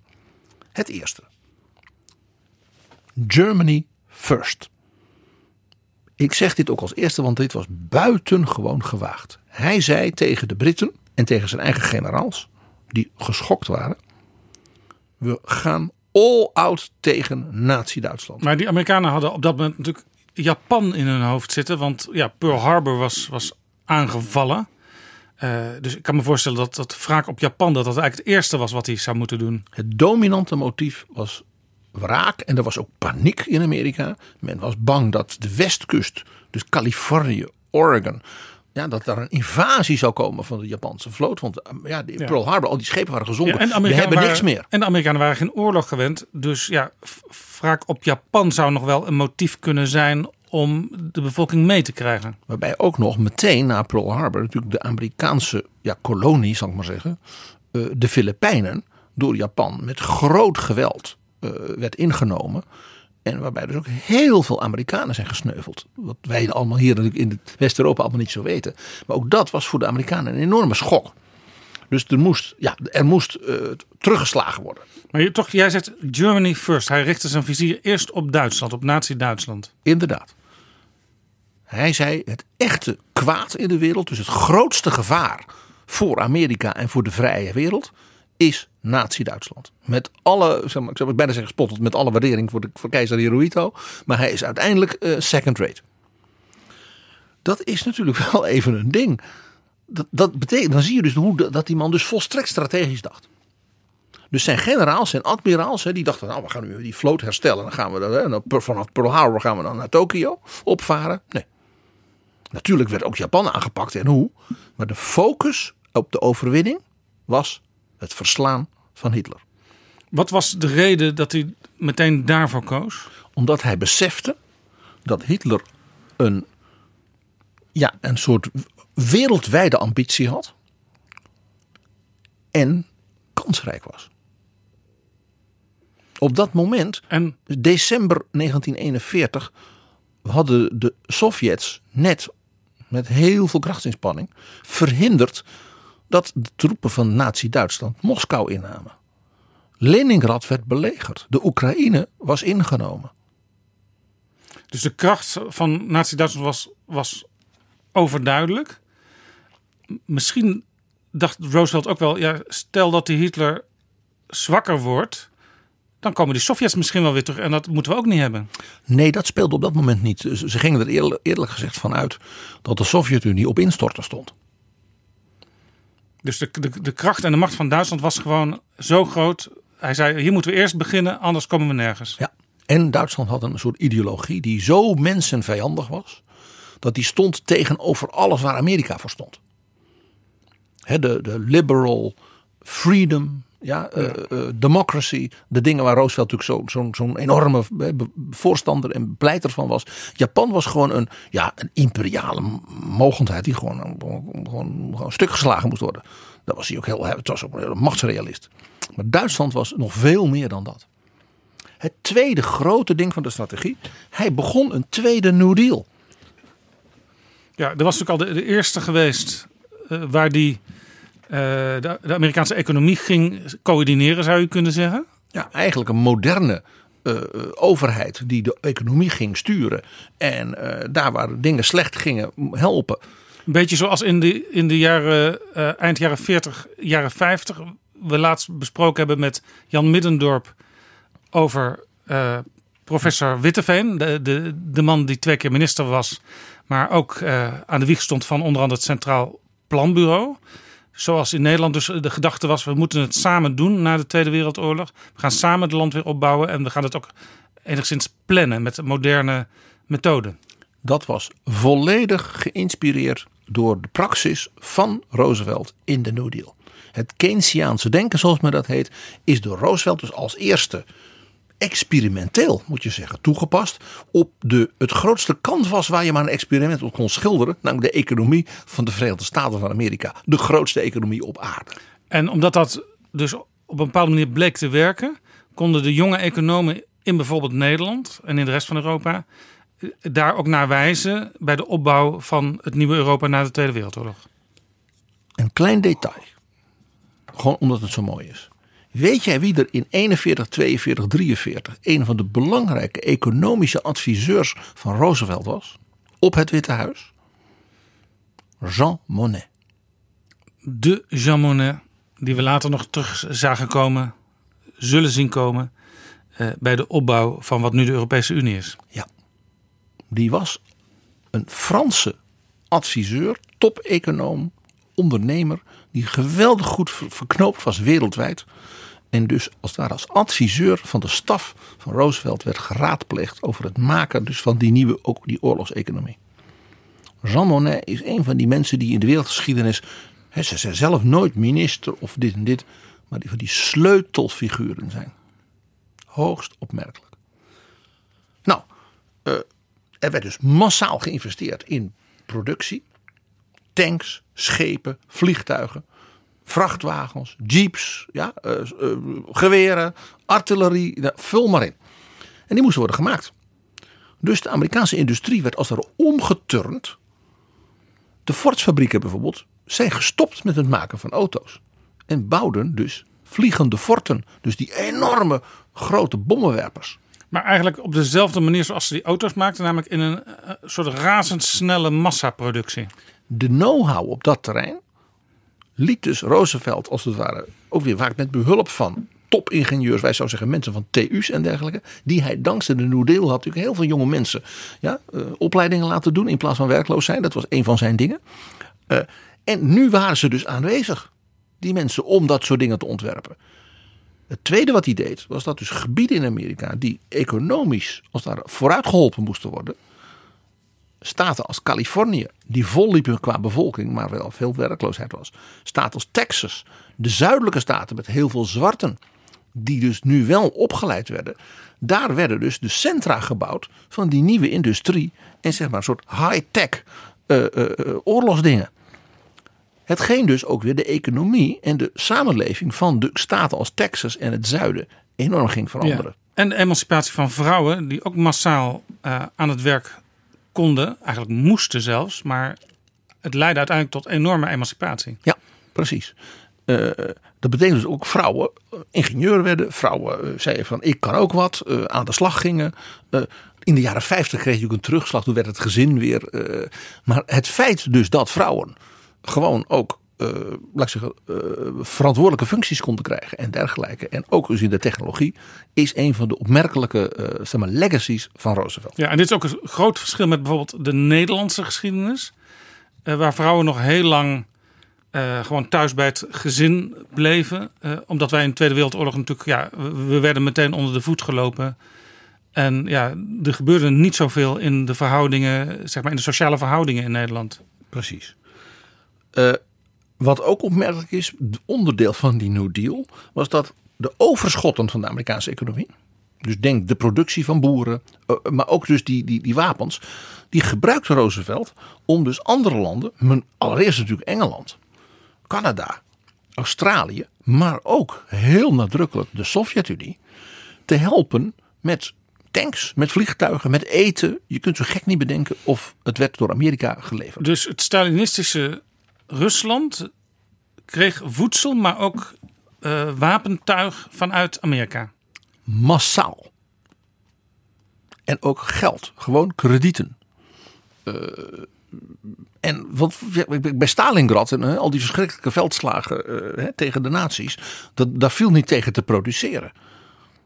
En dan ook nog natuurlijk de Amerikaanse technologie, die dus heel erg hoogstaand was op allerlei terreinen. Dus ook dat was een belangrijke leverancier. Was Amerika voor de Sovjet-Unie en bijvoorbeeld ook voor de landen in Latijns-Amerika. Want ja, de wereldeconomie stortte min of meer in natuurlijk door die oorlog. Dus Amerika ging die landen helpen met eten, met kredieten, zodat die landen als het ware ook, nou ja, zeg maar pro-Amerikaans bleven. Ja, in, in Latijns-Amerika zaten natuurlijk ook wel wat eh, fijne dictators. Ja. Die wel wat verwantschap met bijvoorbeeld Mussolini voelden. Ja, ja, ja, precies. Dus hij moest voorkomen dat, dat die, die verwantschap eh, te, te, te intens werd. Van Roosevelt, de politieke, eh, mag ik zeggen, eh, realist, is dan ook de beroemde uitspraak. He may be a strong man, but is our strong man. Maar de- de- er zat dus blijkbaar zoveel kracht in die Amerikaanse economie dat ze bijna de hele wereld nog een beetje konden bijstaan. Op, Op dat moment was van het BBP van de wereld 50% de Verenigde Staten. Ongelooflijk. Derde grote strategische punt. We hadden Germany first, de tweede New Deal. De derde focus, focus, focus. Misschien wel het belangrijkste genie van Roosevelt was dat hij zich dus aan zijn eigen strategie hield. Dus Churchill, die elke keer met zijn enorme fantasie, hè, we kwamen dat bij Andrew Roberts ook tegen, dan weer een nieuw plan had. Als we nou eens het eiland Rodos veroveren. Want dan is dat, hij wou de Dardanellen, dat heeft hij in de Eerste Wereldoorlog fout gedaan, wou hij in de Tweede Wereldoorlog nog een keer. Hij had al door fantasieën. We gaan dit doen, we gaan dat doen. En Roosevelt die luisterde en duwde dan door. Respectvol, maar natuurlijk ook met die enorme economische power. Al die malle plannen van Churchill. Niet, we gaan door met onze lange termijnvisie. Churchill moest dus meerdere keren op een houtje bijten. Ja, en buigen. Tegelijkertijd deed hij dat dus ook naar zijn generaals en zijn admiraals. Want die hadden allemaal plannen en dit. En die waren natuurlijk rivalen van elkaar. Die werden allemaal door hem ja, aangestuurd van bovenaf met zijn enorme gezag. En natuurlijk vooral de naam die genoemd wordt is generaal Marshall. Zeg maar de chefstaf van het Amerikaanse leger. Die later ook de beroemde minister van Buitenlandse Zaken onder Truman werd. Marshallplan. De man van het Marshallplan was de, zeg maar, de architect in militaire zin van die overwinning. Maar altijd ja, be- eh, eh, zeg maar, zeer gehoorzaam naar de president. Opmerkelijk dus, hij zei de president is de gekozene, die neemt de beslissingen, niet ik. Maar het was dus ook een president die, die ideeën had die uitvoerbaar bleken te zijn en ook succesvol waren. Wat je natuurlijk nooit zeker weet. Nee, dat is dus ook het eh, bijzondere. Hij had dus zoveel autoriteit, om zo te zeggen, dat men in de discussies uiteindelijk zijn beslissing dan ook accepteerde. Maar hem natuurlijk ook kritisch eh, eh, van, van repliek diende. Ik sprak het al even over zijn jonge medewerker Lincoln Gordon. Dat was dus een van de dingen die hij moest doen. Was dus papers maken voor de president. Naar aanleiding van rapporten van de fronten en van de ministers en van de ambassades in de hele wereld. En, en dus mensen als Jean Monnet. Dus briljante geesten die de president allemaal moesten voeden. En onthoud, die man zat in een rolstoel. Hij was natuurlijk verlamd. En zat dus achter zijn bureau. Dat kwam allemaal bij hem terecht. En hij moest dat verwerken en dan uiteindelijk weer die beslissingen uitzenden. Maar hij had dus ook wel de energie daarvoor, ondanks dat hij verlamd in een rolstoel zat. Het was een ongelooflijke eh, energieke man. Ook wat hij ook had, een, dat first rate temperament. Hij kon de moed erin houden. Via zijn toespraken, eh, hè, via de radio, maar ook hij reisde door het land rond. En bezocht dan eh, die fabrieken waar ze al die vliegtuigen bouwden. En die, ja, die arbeiders, dat was natuurlijk geheim. Hè, mocht, mocht ook niet officieel was dat. En dan kwam, was er dus een, ver- een verrassing die dag. En dan kwam dus Roosevelt in zijn auto. En dan 20, 30.000 arbeiders. Nou, juichen, juichen. En dan sprak hij ze toe. En die mensen, ja, dat was de dag van hun leven. Hij was dus een enorme eh, ja, eh, aanmoediger. Heel bijzondere kwaliteit. Dit is Betrouwbare Bronnen, een wekelijkse podcast met betrouwbare bronnen. nog een heel belangrijk ding. De vierde strategiepunt. Realisme over wat wel en niet kan. Met al zijn optimisme en zijn aanmoedigen en we gaan de winnen. Hij wist precies ook hoe riskant was wat hij deed. Hij besefte de Amerikanen Het Amerikaanse volk, de Amerikaanse economie, het Amerikaanse leger, eh, luchtmacht heeft nul ervaring met een moderne high-tech massaoorlog. Hoe, Met kun je miljoenen dan, mensen. hoe kun je dan realistisch zijn? Want je, je, je kunt niet bogen op er- ervaringen waar het goed ging en waar het minder goed ging. En onthoud ook nog even, die vloot lag op de bodem van de zee in Pearl Harbor. Ja. Wat, een, wat ook een psychologische dreun. Dus wat deed hij? Die economie omturnen en hij zei gewoon oefenen. Het klinkt gek, maar zei, we zullen dus moeten oefenen in, het, in oorlogsvoering. Dus tegen Japan werd dus die vloot opnieuw gebouwd. Werd dus die vliegdekschepen werden gebouwd. Dat was het nieuw, nieuwste technologie met die vliegtuigen erop. En pas bij de, de slag in de Medway, dat stuk zee bij die eilanden, halverwege 1942 was dat. Toen was dus duidelijk dat ze een strategie hadden ontworpen, ook militair en technologisch, om Japan aan te kunnen. Want toen versloeg dus de Amerikaanse vloot de Japanse vloot uit de lucht. Een nieuwe techniek. Een nieuwe technologie. En eh, admiraal Nimitz was de man die als dat helemaal deed. En die had dan ook het volste vertrouwen van Roosevelt. Die heeft die man altijd gesteund. Hij zei, deze man heeft door hoe je in zo'n ja, de grootste oceaan op aarde, de Pacific, een oorlog kunt voeren waarbij je kunt winnen. In Europa deed hij het anders. Dat was de zogenaamde Operation Torch. In onze valandsgeschiedenis niet zo bekend. Roosevelt zei: We gaan eerst Noord-Afrika veroveren. Dus die liet de Amerikaanse vloot en infanterie. Hè, met hun jeeps en hun tanks en al die spulletjes die ze hadden. Nieuw, hè? niemand had er nog mee kunnen oefenen. Ja, een beetje thuis, maar in Marokko, Algerije, Tunesië landen. Nou, dan moesten ze vechten tegen Vichy, Frankrijk. Dat, nou, dat ging dan nog. Dus ze kregen zelfvertrouwen. En de coördinatie tussen die verschillende onderdelen kon je oefenen. En ze hadden een generaal, een Eisenhower. En die bleek dat goed te kunnen.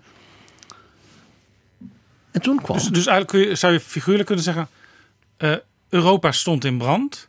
Maar ze gingen eerst de kleine brandjes in Noord-Afrika blussen. Ja.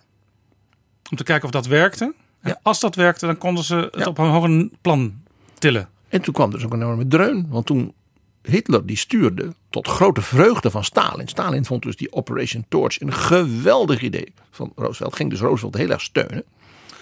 Want Hitler stuurde allemaal tanks en rommel dus naar Noord-Afrika.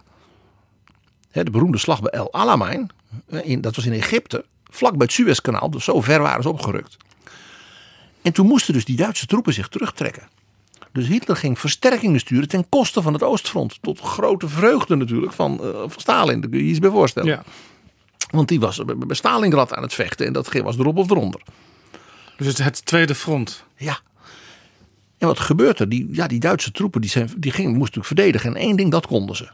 Dus toen de Amerikanen bij Tunesië in de bergen kwamen, in de Sahara-woestijn, toen hebben ze ongelooflijk op hun klop gehad van de weermacht. Roosevelt zei tegen zijn generaals: prima. We zullen moeten leren. Hoe versla je de weermacht? Dat gaat dus niet zomaar alleen maar met je wijst op een kaart dan. Dat betekent dat je moet nog veel beter opereren. Je moet ja, niet meteen bij de eerste de beste artilleriebombardement weghollen. Want dat gebeurde. Je moet dus die tanks met die vliegtuigen coördineren. En uiteindelijk hebben dus die Amerikaanse generaals en de Britten onder leiding van Montgomery, dus de Duitsers in Tunesië, als het ware ja, ingesloten. En er hebben zich daar meer Duitse weermachtssoldaten overgegeven uiteindelijk dan zich in Rusland bij Stalingrad hebben overgegeven. Iets wat niet iedereen weet in de geschiedenis. Nee. Stalin wist het. Die was vol bewondering voor wat de Amerikanen hierin eigenlijk uit het niets in een half jaar voor elkaar hadden gebokst. En toen heeft Roosevelt nog een test laten doen. Want je begrijpt, het was allemaal zeer doordacht. Hij liet de Amerikanen met de Britten samen het eiland Sicilië veroveren. Dus met een amfibische operatie, hè, met, met, met bootjes, jongens aan land, tanks aan land, eh, Amerikanen en Britten samenwerken. En ja, jij denkt natuurlijk ook meteen, hey, precies, dit was een oefening voor wat we later D-Day gingen noemen. Sicilië als testcase. Lukt dat? Het was een groot succes. was natuurlijk ook zo dat ehm, het, Italiaanse fascistische systeem een stuk zwakker was dan het Duitse nazisysteem. Dus in die zin kon je ook oefenen, want het was iets lichter dan waar ze later voor zouden staan. eh, vergeet niet dat Sicilië was bezet door de Weermacht. Want het was een hele belangrijke basis voor de Luftwaffe om vanuit Sicilië natuurlijk het hele Middellandse zeegebied te Ja, dus dat is bestrijden. wel degelijk ook rechtstreeks met de Duitsers in contact komen. Het was dus een invasie, een amfibische invasie op een soort Duits fort. Ja? Dus het was, het was echt keihard oefenen. En dat dat goed ging, dat was nou ja, zie Tunesië, Ja. eh, ging niet meteen goed. Nou, volgende grote punt, zeg maar het vijfde ja, van de zes punten van zijn strategie. De naam Sledgehammer, wat een prachtig woord is, een enorme klaphamer. Die later werd dat Overlord genoemd. Dat waren de codewoorden voor wat wij dus de invasie in Normandië noemen. Het was Roosevelt die zei tegen Churchill, tegen Stalin en tegen zijn eigen generaals, inclusief generaal Marshall, dus de allerhoogste generaal van Amerika. Nee, we gaan niet in 1943 troepen aan land zetten ergens in Europa, eh, in, in, in Frankrijk, want dat kan Hitler aan. En dan, worden we dan is het, de kans dat we verslagen worden zo groot dat dan Stalin min of meer gedwongen wordt een compromisvrede met Hitler te sluiten. Dat was zijn grote angst. Want dat had Stalin natuurlijk in augustus 1939 al een keer gedaan. Ja, dus uiteindelijk, dat wist Roosevelt ook wel, Stalin is niet te vertrouwen. We, werken, we werken met hem samen, maar je, moet hem niet, je kunt hem niet alles geven. En je kunt, moet ook de strategie zo maken dat Stalin eh, zich niet van ons vervreemdt. Hij had ook wel begrip voor Stalin. Van ja, je zal dat ja, tientallen miljoenen mensen dood. Dat het hele land verwoest. En als wij als westerse mogendheden met onze industriële power ja, en miljoenen soldaten ja, er een potje van maken. Ja, dan denkt Stalin ook ja. Nou, dus hij zei wij moeten dat anders doen. Vandaar dus die inval in Noord-Afrika en Sicilië en dan het zuiden van Italië. Stalin is hij toen gaan opzoeken. De beroemde top in Teheran van Churchill, Stalin en Roosevelt samen. En daar heeft hij dus en Churchill en Stalin en zijn eigen generaals overtuigd dat zijn strategie de beste was. Dit is Waarom het was het in- hoogtepunt van zijn presidentschap. Waarom was het in Perzië in Teheran? Omdat Stalin zei: Ik kan niet te ver van het Russische front weg. Flauwekul natuurlijk. Dat was Stalin wilde niet reizen. Stalin was eh, paranoia. Want die was bang dat hij dan onderweg zou worden eh, afgezet of vermoord of iets dergelijks. Ja. Dat heb je met tirannen. Ja. Die zijn allemaal paranoïden. Daar werd dus het plan gemaakt. We gaan doorvechten in Italië. Dat doen we. Dat houdt de, de Duitsers bezig. In mei 1944, dat was het oorspronkelijke plan, komt Overlord, wat wij dus D-Day noemen. En dan gaan we dus niet een beetje proberen. Nee, we gaan een verpletterende invasie. We gaan binnen de kortste keren gewoon een miljoen man aan ja, op het strand zetten. En we gaan oprukken naar de Rijn en naar Berlijn. Ja, dit was ook het moment dat onze eh, ouders en voorouders dachten: dit is het begin van het einde, straks is de oorlog, de bezetting voorbij. Ja. En Stalin beloofde in Teheran, dat was dus een enorme overwinning, politiek, strategisch, maar ook militair voor Teheran, dat hij een, het allergrootste offensief van het Rode Leger van de Tweede Wereldoorlog, de operatie Bagration, zou coördineren met die invasie. Dus een week of twee na die invasie, als dus duidelijk was dat het gelukt was, zeg maar, wij zouden zeggen in Normandië vaste voet onder de grond hebben en dus dat daar dat miljoen man en die tanks en al die spullen daar eh, aangeland werden. Op dat moment zou Stalin dus in het midden van Rusland, zeg maar het gebied wat nu Smolensk, Minsk, zeg maar Belarus, zou dan met 2 miljoen soldaten dus een offensief beginnen en de heresgroepen midden, zoals dat Duits dus legergroep midden van, het, van de Weermacht zou dan verpletterd worden. Dat is Ja. ook gebeurd. Ja. Dat was dus duidelijk een gezamenlijke strategie, waarbij dus Roosevelt in feite de ontwerper was van de strategie. En Stalin zei, dan ga ik jullie helpen. Dan zou de oorlog tegen Hitler gewonnen worden. Het idee was eind 44, begin 45. En Stalin beloofde toen dat hij dan zijn troepen zou verplaatsen naar het oosten. En een grote inval zou doen in Manchurije, Korea en China. Om Amerika te helpen en ook Japan te verslaan. Je begrijpt, dit was voor de president als strateeg. natuurlijk Ja, eigenlijk het hoogtepunt in de oorlog. Want hij had in feite de lange termijn aanpak van het hele bondgenootschap bepaald. Ja, en zo is het ook gegaan. Dat is het bijzondere. Dat is het bijzondere. En hoe belangrijk Roosevelt hier was, weten wij dankzij iets heel bijzonders. Dat staat in het boek van Nigel Hamilton. Ik ga het gewoon voorlezen, Jaap. De toast van Stalin bij het laatste diner van die topconferentie. In Teheran. In Teheran. Stalin spreekt de dinertafel toe. En daar zit dus Roosevelt, Churchill Roosevelt en Roosevelt. En de generaals en de ministers. En ook Chip Bolen, de tolk, notulist, assistent van Roosevelt. En dankzij Chip Bolen weten we dit. Juist. Dus Roosevelt mag als eerste natuurlijk het glas heffen. En doet dat kort en eloquent, zoals je dat van hem gewend was. To our unity, war and peace. En ze klinken en Stalin gaat staan. En die zegt het volgende. I want to tell you, from the Russian point of view, what the President and the United States have done to win this war. The most important thing in this war are machines. The United States has proven it can turn out from 8,000 to 10,000 airplanes per month. Russia can only turn out at most 3,000 airplanes a month. England turns out 3,000, 3,500, principally heavy bombers. The United States, therefore, is a country of machines. Without the use of these machines through land lease, we would lose this war. Kortom, een enorme waardering voor de oorlogsmachine Amerika. En dat hij dus openlijk toegaf dat het Land Lease programma, dus dat de Amerikanen dat gratis als het ware gaven, al die machines, ja, prachtige machines, vrachtwagens, jeeps, tanks, vliegtuigen, dat zonder dat de Sovjet-Unie dus de oorlog tegen Hitler zou verloren hebben. Ja, dus dit was ook een. Het was heel, sowieso heel bijzonder dat Stalin hier in feite de ho- hogere macht van Amerika in eigenlijk alle opzichten erkende. Eh, Maar ook zijn dankbaarheid dat de- deze president van dat grote kapitalistische land bereid was de, deze grote communistische dictatuur op deze manier te redden. En dus ook een teken voor Roosevelt van we kunnen met deze man echt eh, zaken doen. We kunnen met hem werken. Ja. Want hij beseft, en dat geeft hij ook eerlijk toe, dat wij zijn meerdere zijn. Het was, zoals ik zei, het hoogtepunt van zijn presidentschap. Maar er is nog één zesde punt van die strategie.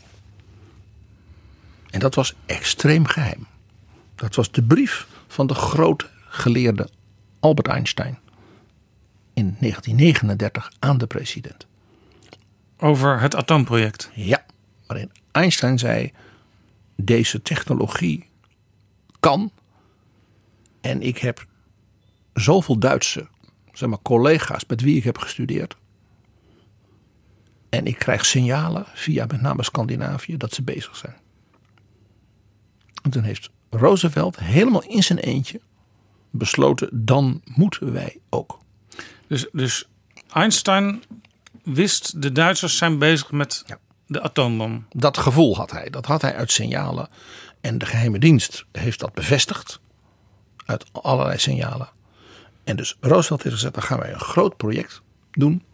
Dus een reusachtig, ja, R&D zouden wij zeggen. Fundamenteel onderzoek, in feite.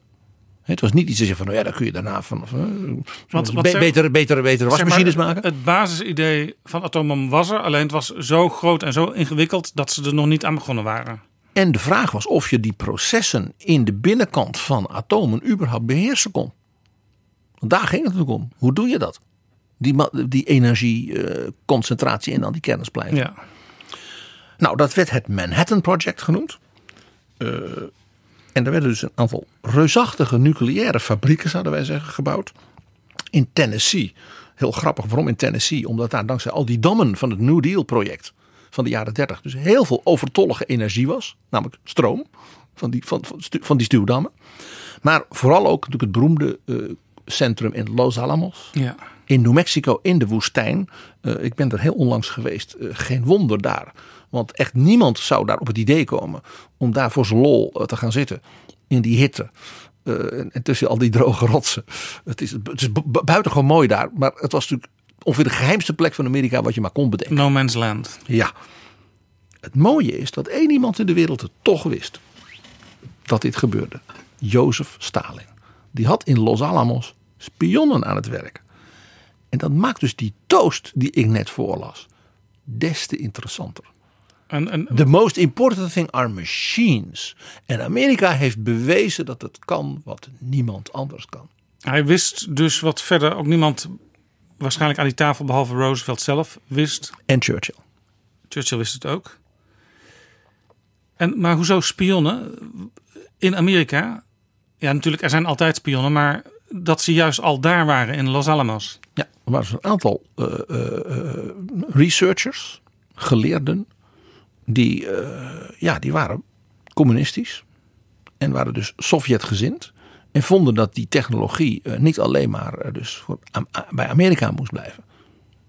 Dus Stalin bewerkte dus een aantal van die mensen. En een aantal daarvan zijn ook na de Tweede Wereldoorlog natuurlijk opgepakt. Dan wel gevlucht. En er niet omheen draaien. Met alle gedoe met McCarthy en zo. Dat zeggen we allemaal sterk overdreven. Maar er was dus wel degelijk sprake. Er was wel sprake van echte spionage. En- Jazeker. Maar je zou dus kunnen zeggen, die arbeiders die deden dat uit een soort van idealisme. Zo van, eh, de grote arbeidersstaat moet ook verder geholpen worden. Die moet ook deze kennis kunnen krijgen. Ja, je zult mij niet snel eh, het communisme associëren met idealisme. Nee, maar ik, ik redeneer vanuit die mensen zelf. Het was dus niet zo dat ze, omdat ze een paar duizend dollar extra konden krijgen of zo, daar, daar deden ze het niet om. Nee, het was geen extra inkomsten, hoewel ook dat voorkwam. Eh, maar het was gewoon een ideologische eh, overtuiging. Laat ik het dan zo zeggen. Nou, zes grote strategische eh, eh, punten. Germany first. De tweede New Deal. Focus, focus, focus. Realisme over wat wel en niet kan. Sledgehammer. Ja? En dan de brief van Einstein snappen. En daarna handelen. En er naar handelen. Dat focus, focus, focus voortdurend. Je kunt dus eigenlijk zeggen dat president Roosevelt een strategie maakte op wereldschaal. En allemaal in vier jaar uitgevoerd. En het gebeurde. En zelfs binnen de voorziene termijnen. Hoeveel politici en staatsleden kunnen dat zeggen? Ja. Het is heel bijzonder. Hij staat niet voor niks in die eerste drie hè, van die presidential rankings. Ja. Nou, de tragiek is natuurlijk dat hij zelf het niet meer heeft meegemaakt. Dat die overwinning ook echt er was.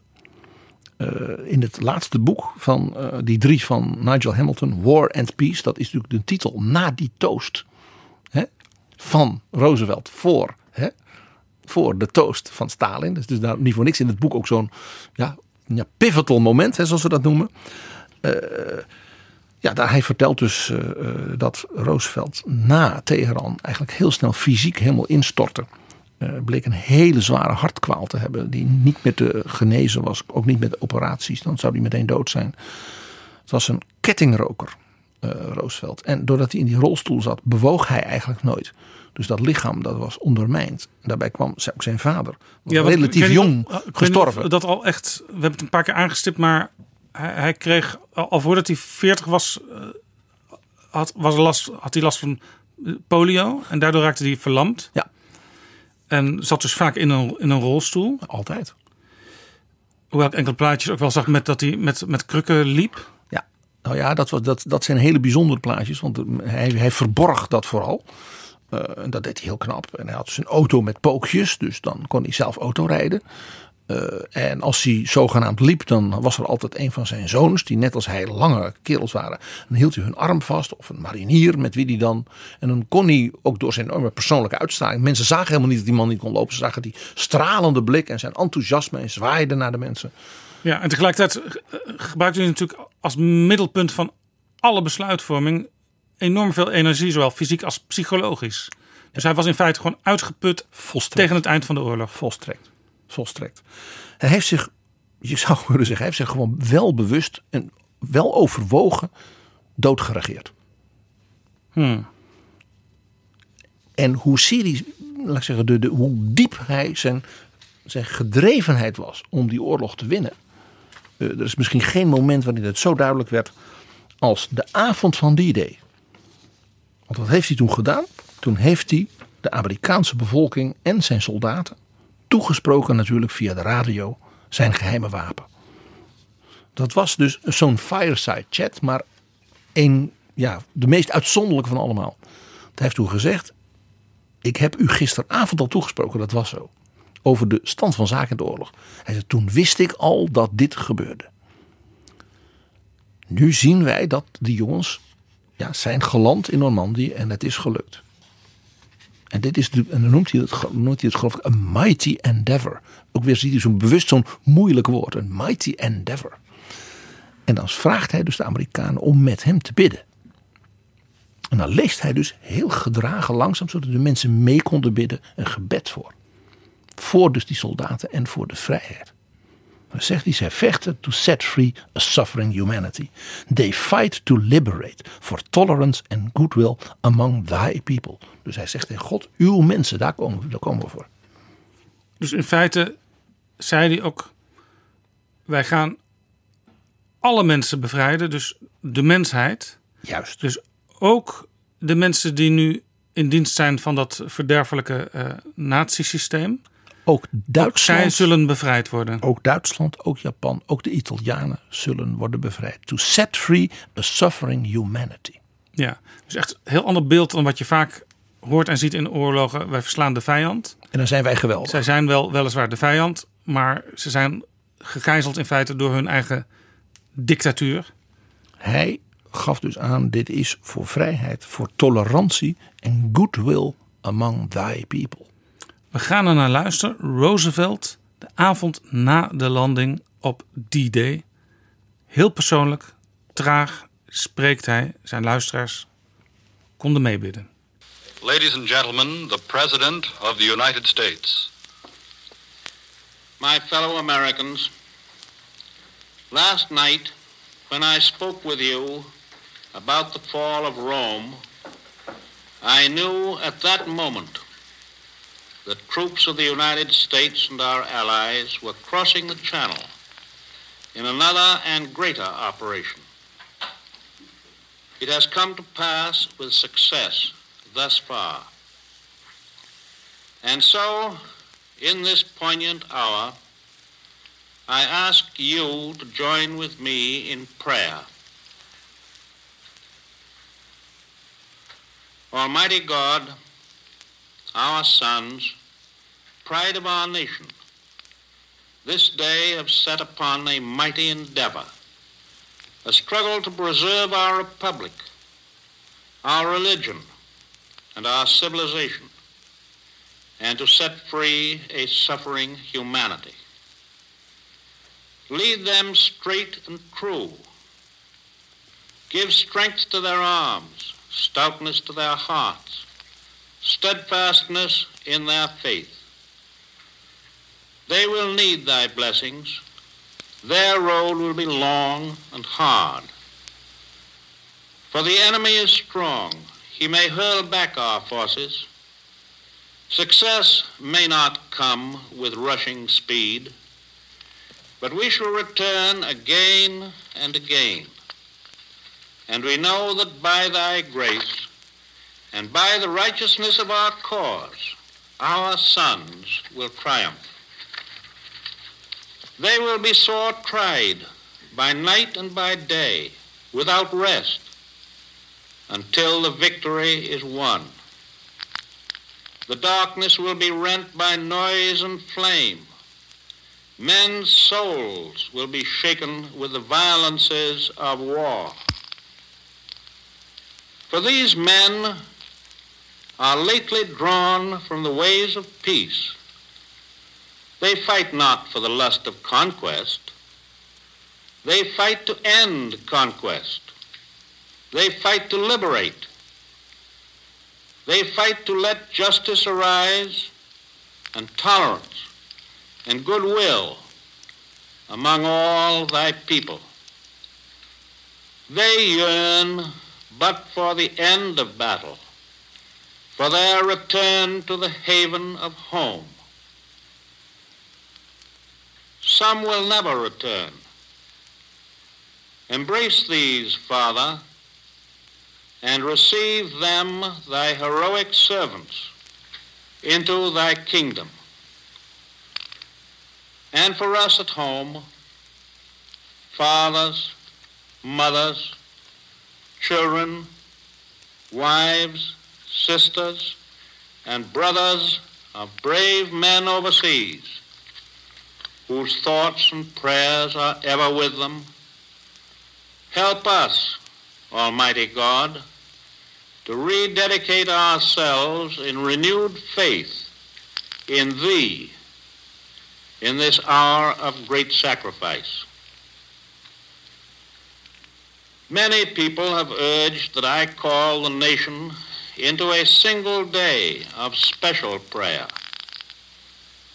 But because the road is long and the desire is great, I ask that our people devote themselves in a continuance of prayer as we rise to each new day, and again when each day is spent, let words of prayer be on our lips, invoking thy help to our efforts.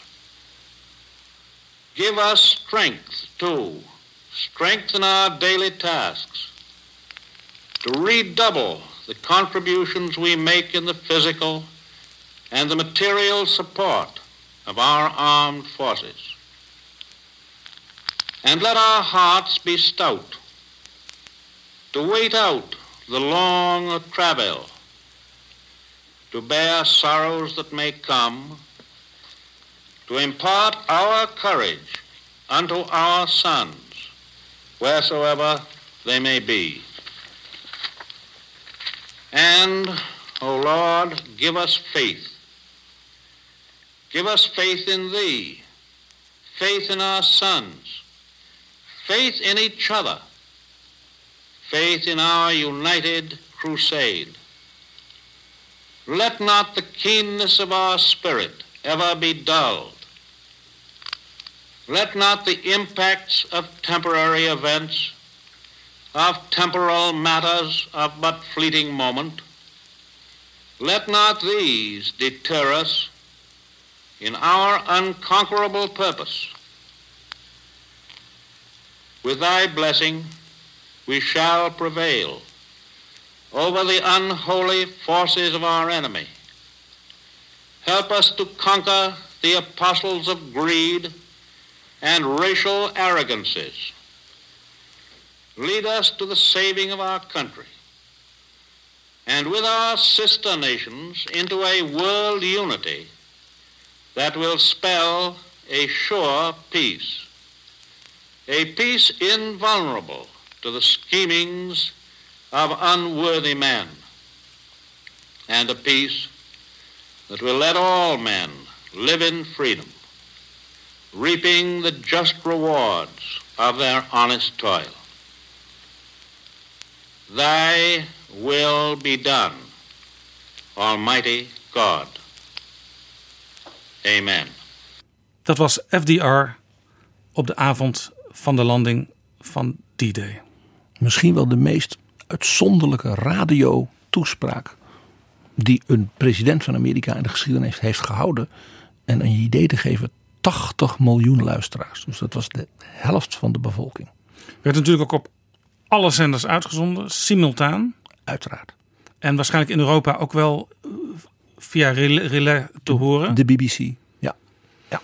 Zodat iedereen persoonlijk ook zich aangesproken kon voelen door de president van Amerika. En die sprak hier dus niet als een geweldenaar, als een, ja, een, een, een powertype, maar dus als een gelovige. Die, die vroeg om, om, om, ja, dat als ze niet terugkwamen, dat God ze om de jongen zou geven. Indrukwekkend.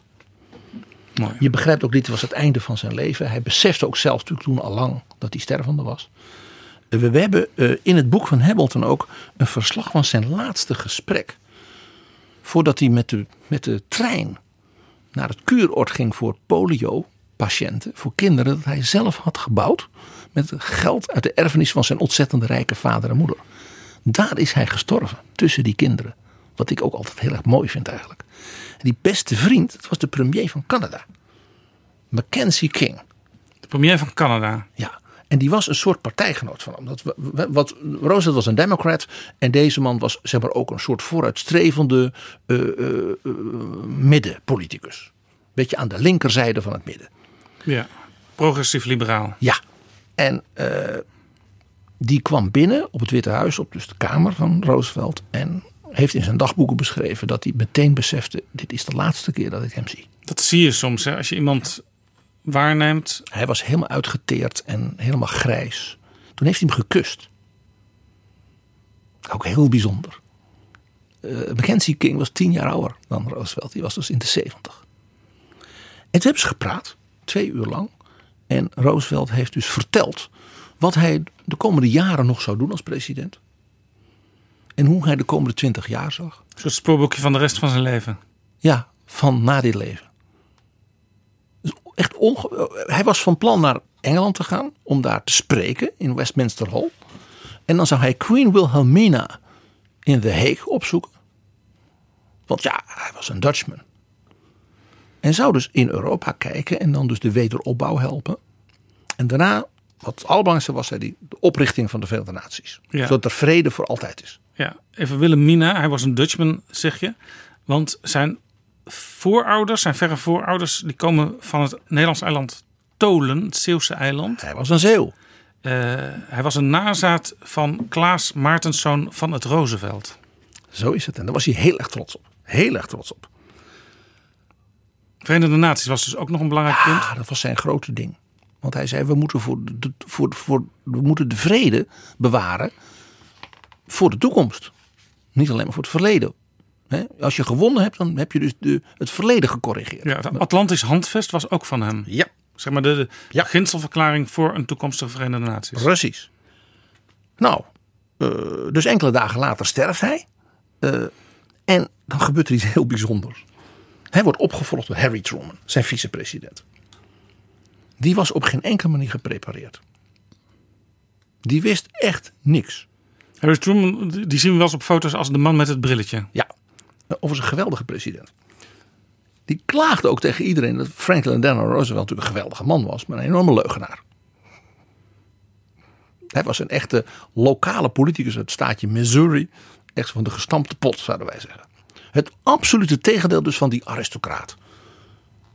Interessant. Roosevelt had dus het absolute tegendeel van zijn persoonlijkheid. Maar wel ook een zeer krachtige, ja, niet snel buigende figuur. Zijn vicepresident gemaakt terwijl hij wist dat hij stervende was.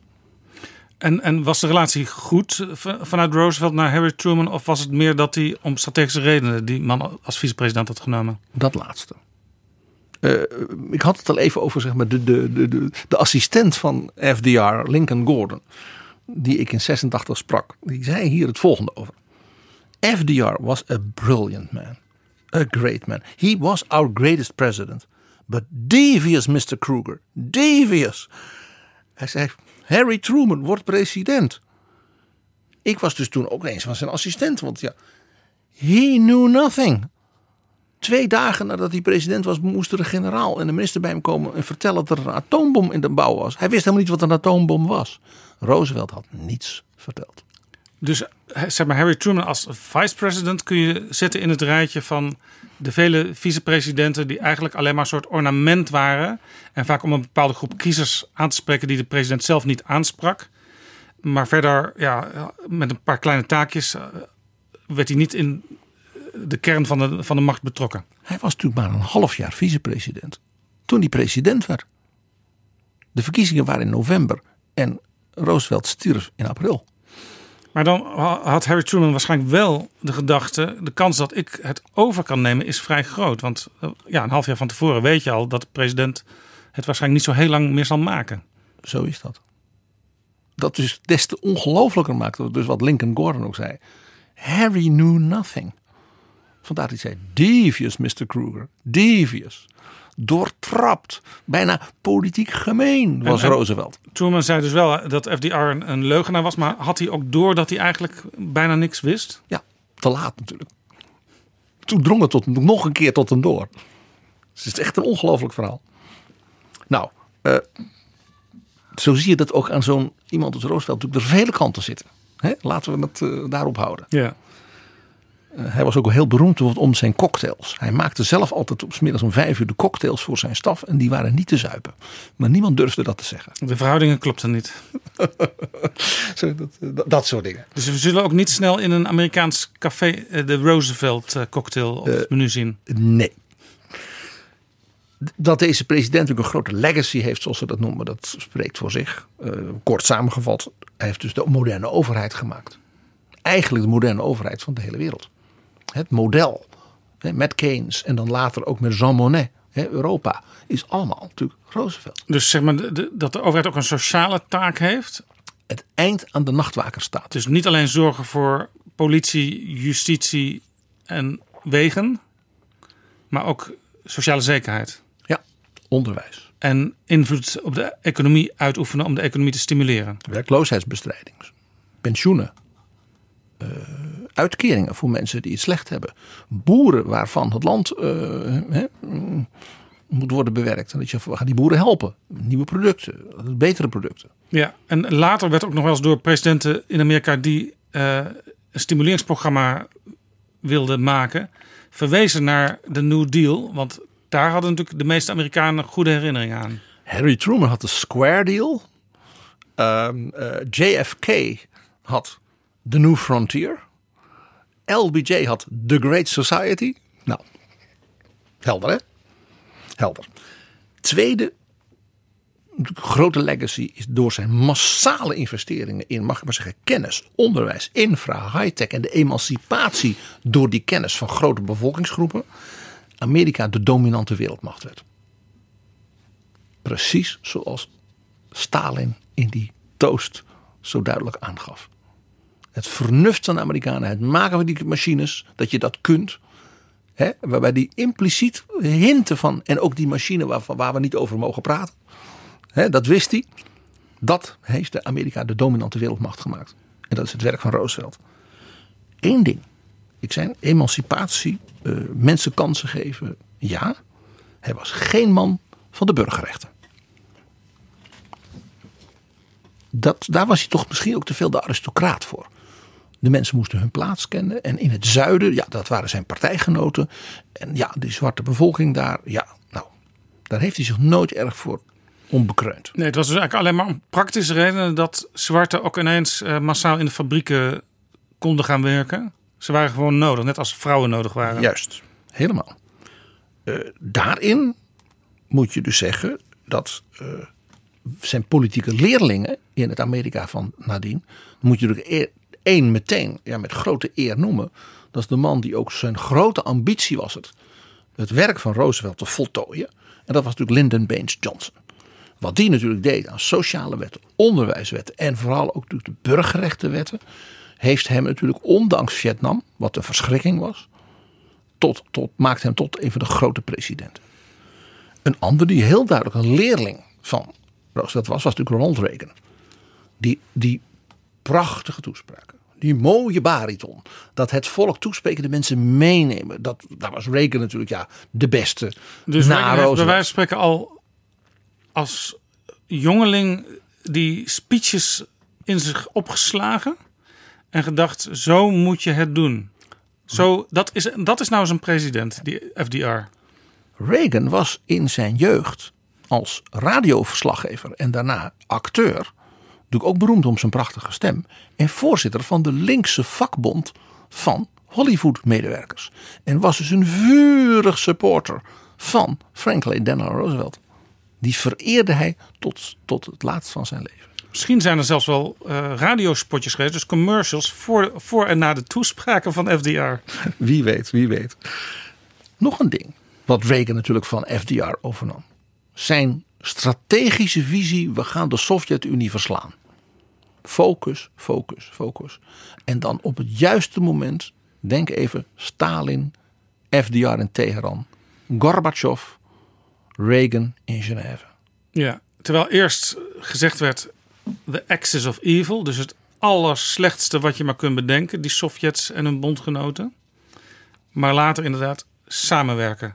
Maar wel ze eronder schoffelen Ja, uiteindelijk. Wat nu eigenlijk in een soort eh fars door eh, Trump gedaan wordt. Maar daar is de vraag, schoffelt hij zich er wel onder? Ja. Of ja. wordt hij zelf niet ingepakt? Ja. Maar ook net als FDR, dat mag ik zeggen, democratisch idealisme. Mr. Gorbachev, open this gate. Mr. Sorry, Mr. Gorbachev, open this gate. Mr. Gorbachev, tear down this wall. Dit is puur Roosevelt. En dan nog één leerling. Dat is natuurlijk Barack Obama, die hem echt voltooide. Want wat nog FDR, nog Truman, nog LBJ lukte, lukte hem wel de gezondheidszorghervorming voor elke Amerikaan. En natuurlijk Obama's enorme betekenis voor RD, energiebeleid op dat punt ook.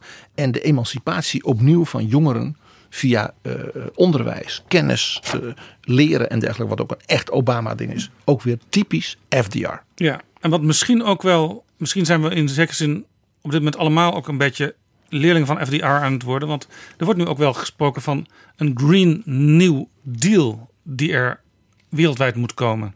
De manier van denken in die zin is FDR. Zeker. Je had het er al over dat hij eh, een zeeuw was. Daar was hij ook erg trots op. Hij zei: I'm a real Dutchman. Nou was hij natuurlijk een Dutchman van de New York Dutch. Dus van de elite in de Hudson Valley met hun prachtige landerijen. En hij was, zoals ik al zei, schaamteloos rijk en aristocraat. Hij had bijvoorbeeld een, voor zijn zeilvakanties in Maine had hij een buitenhuisje. Dat noemde hij een cottage. Dat had 34 kamers en 10 badkamers en alles voor als er gasten waren. Een hutje. Een hutje.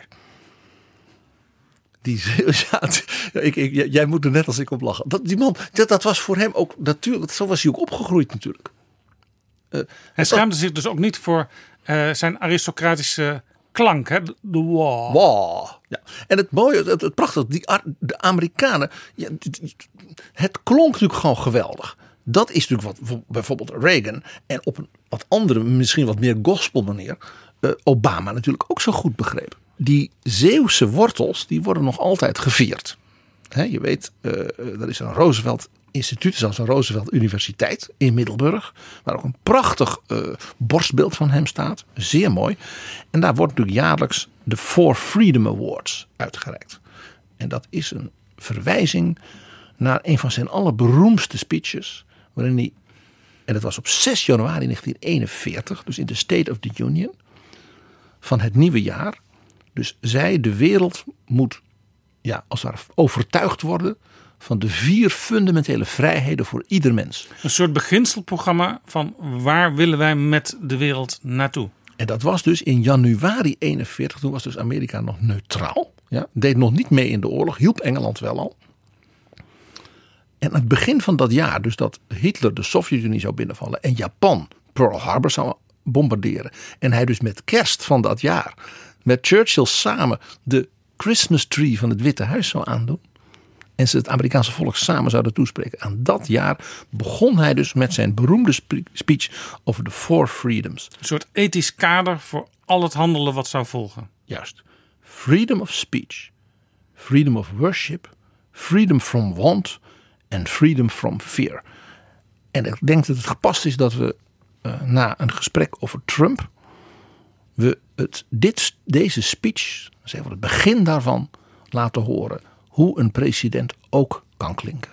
FDR op 6 januari 1941. The first is freedom of speech and expression everywhere in the world. The second is freedom of every person to worship God in his own way everywhere in the world. The third is freedom from want, which translated into world terms means economic understandings which will secure to every nation a healthy, peacetime life for its inhabitants everywhere in the world. The fourth is freedom from fear, which translated into world terms means a worldwide reduction of armaments to such a point and in such a thorough fashion that no nation will be in a position to commit an act of physical aggression against any neighbor anywhere in the world.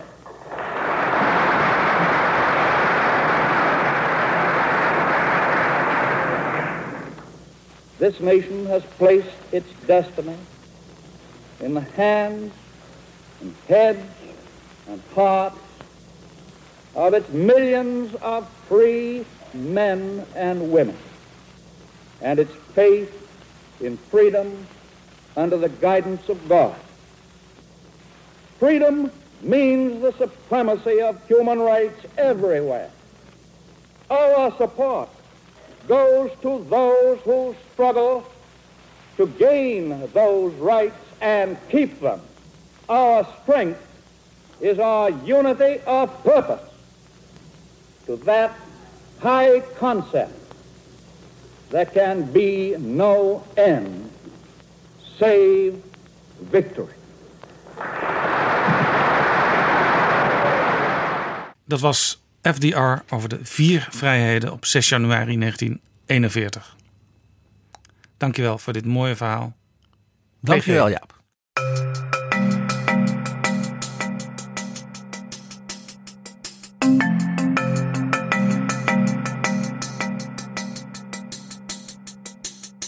Zo, dit was Betrouwbare Bronnen, aflevering 44.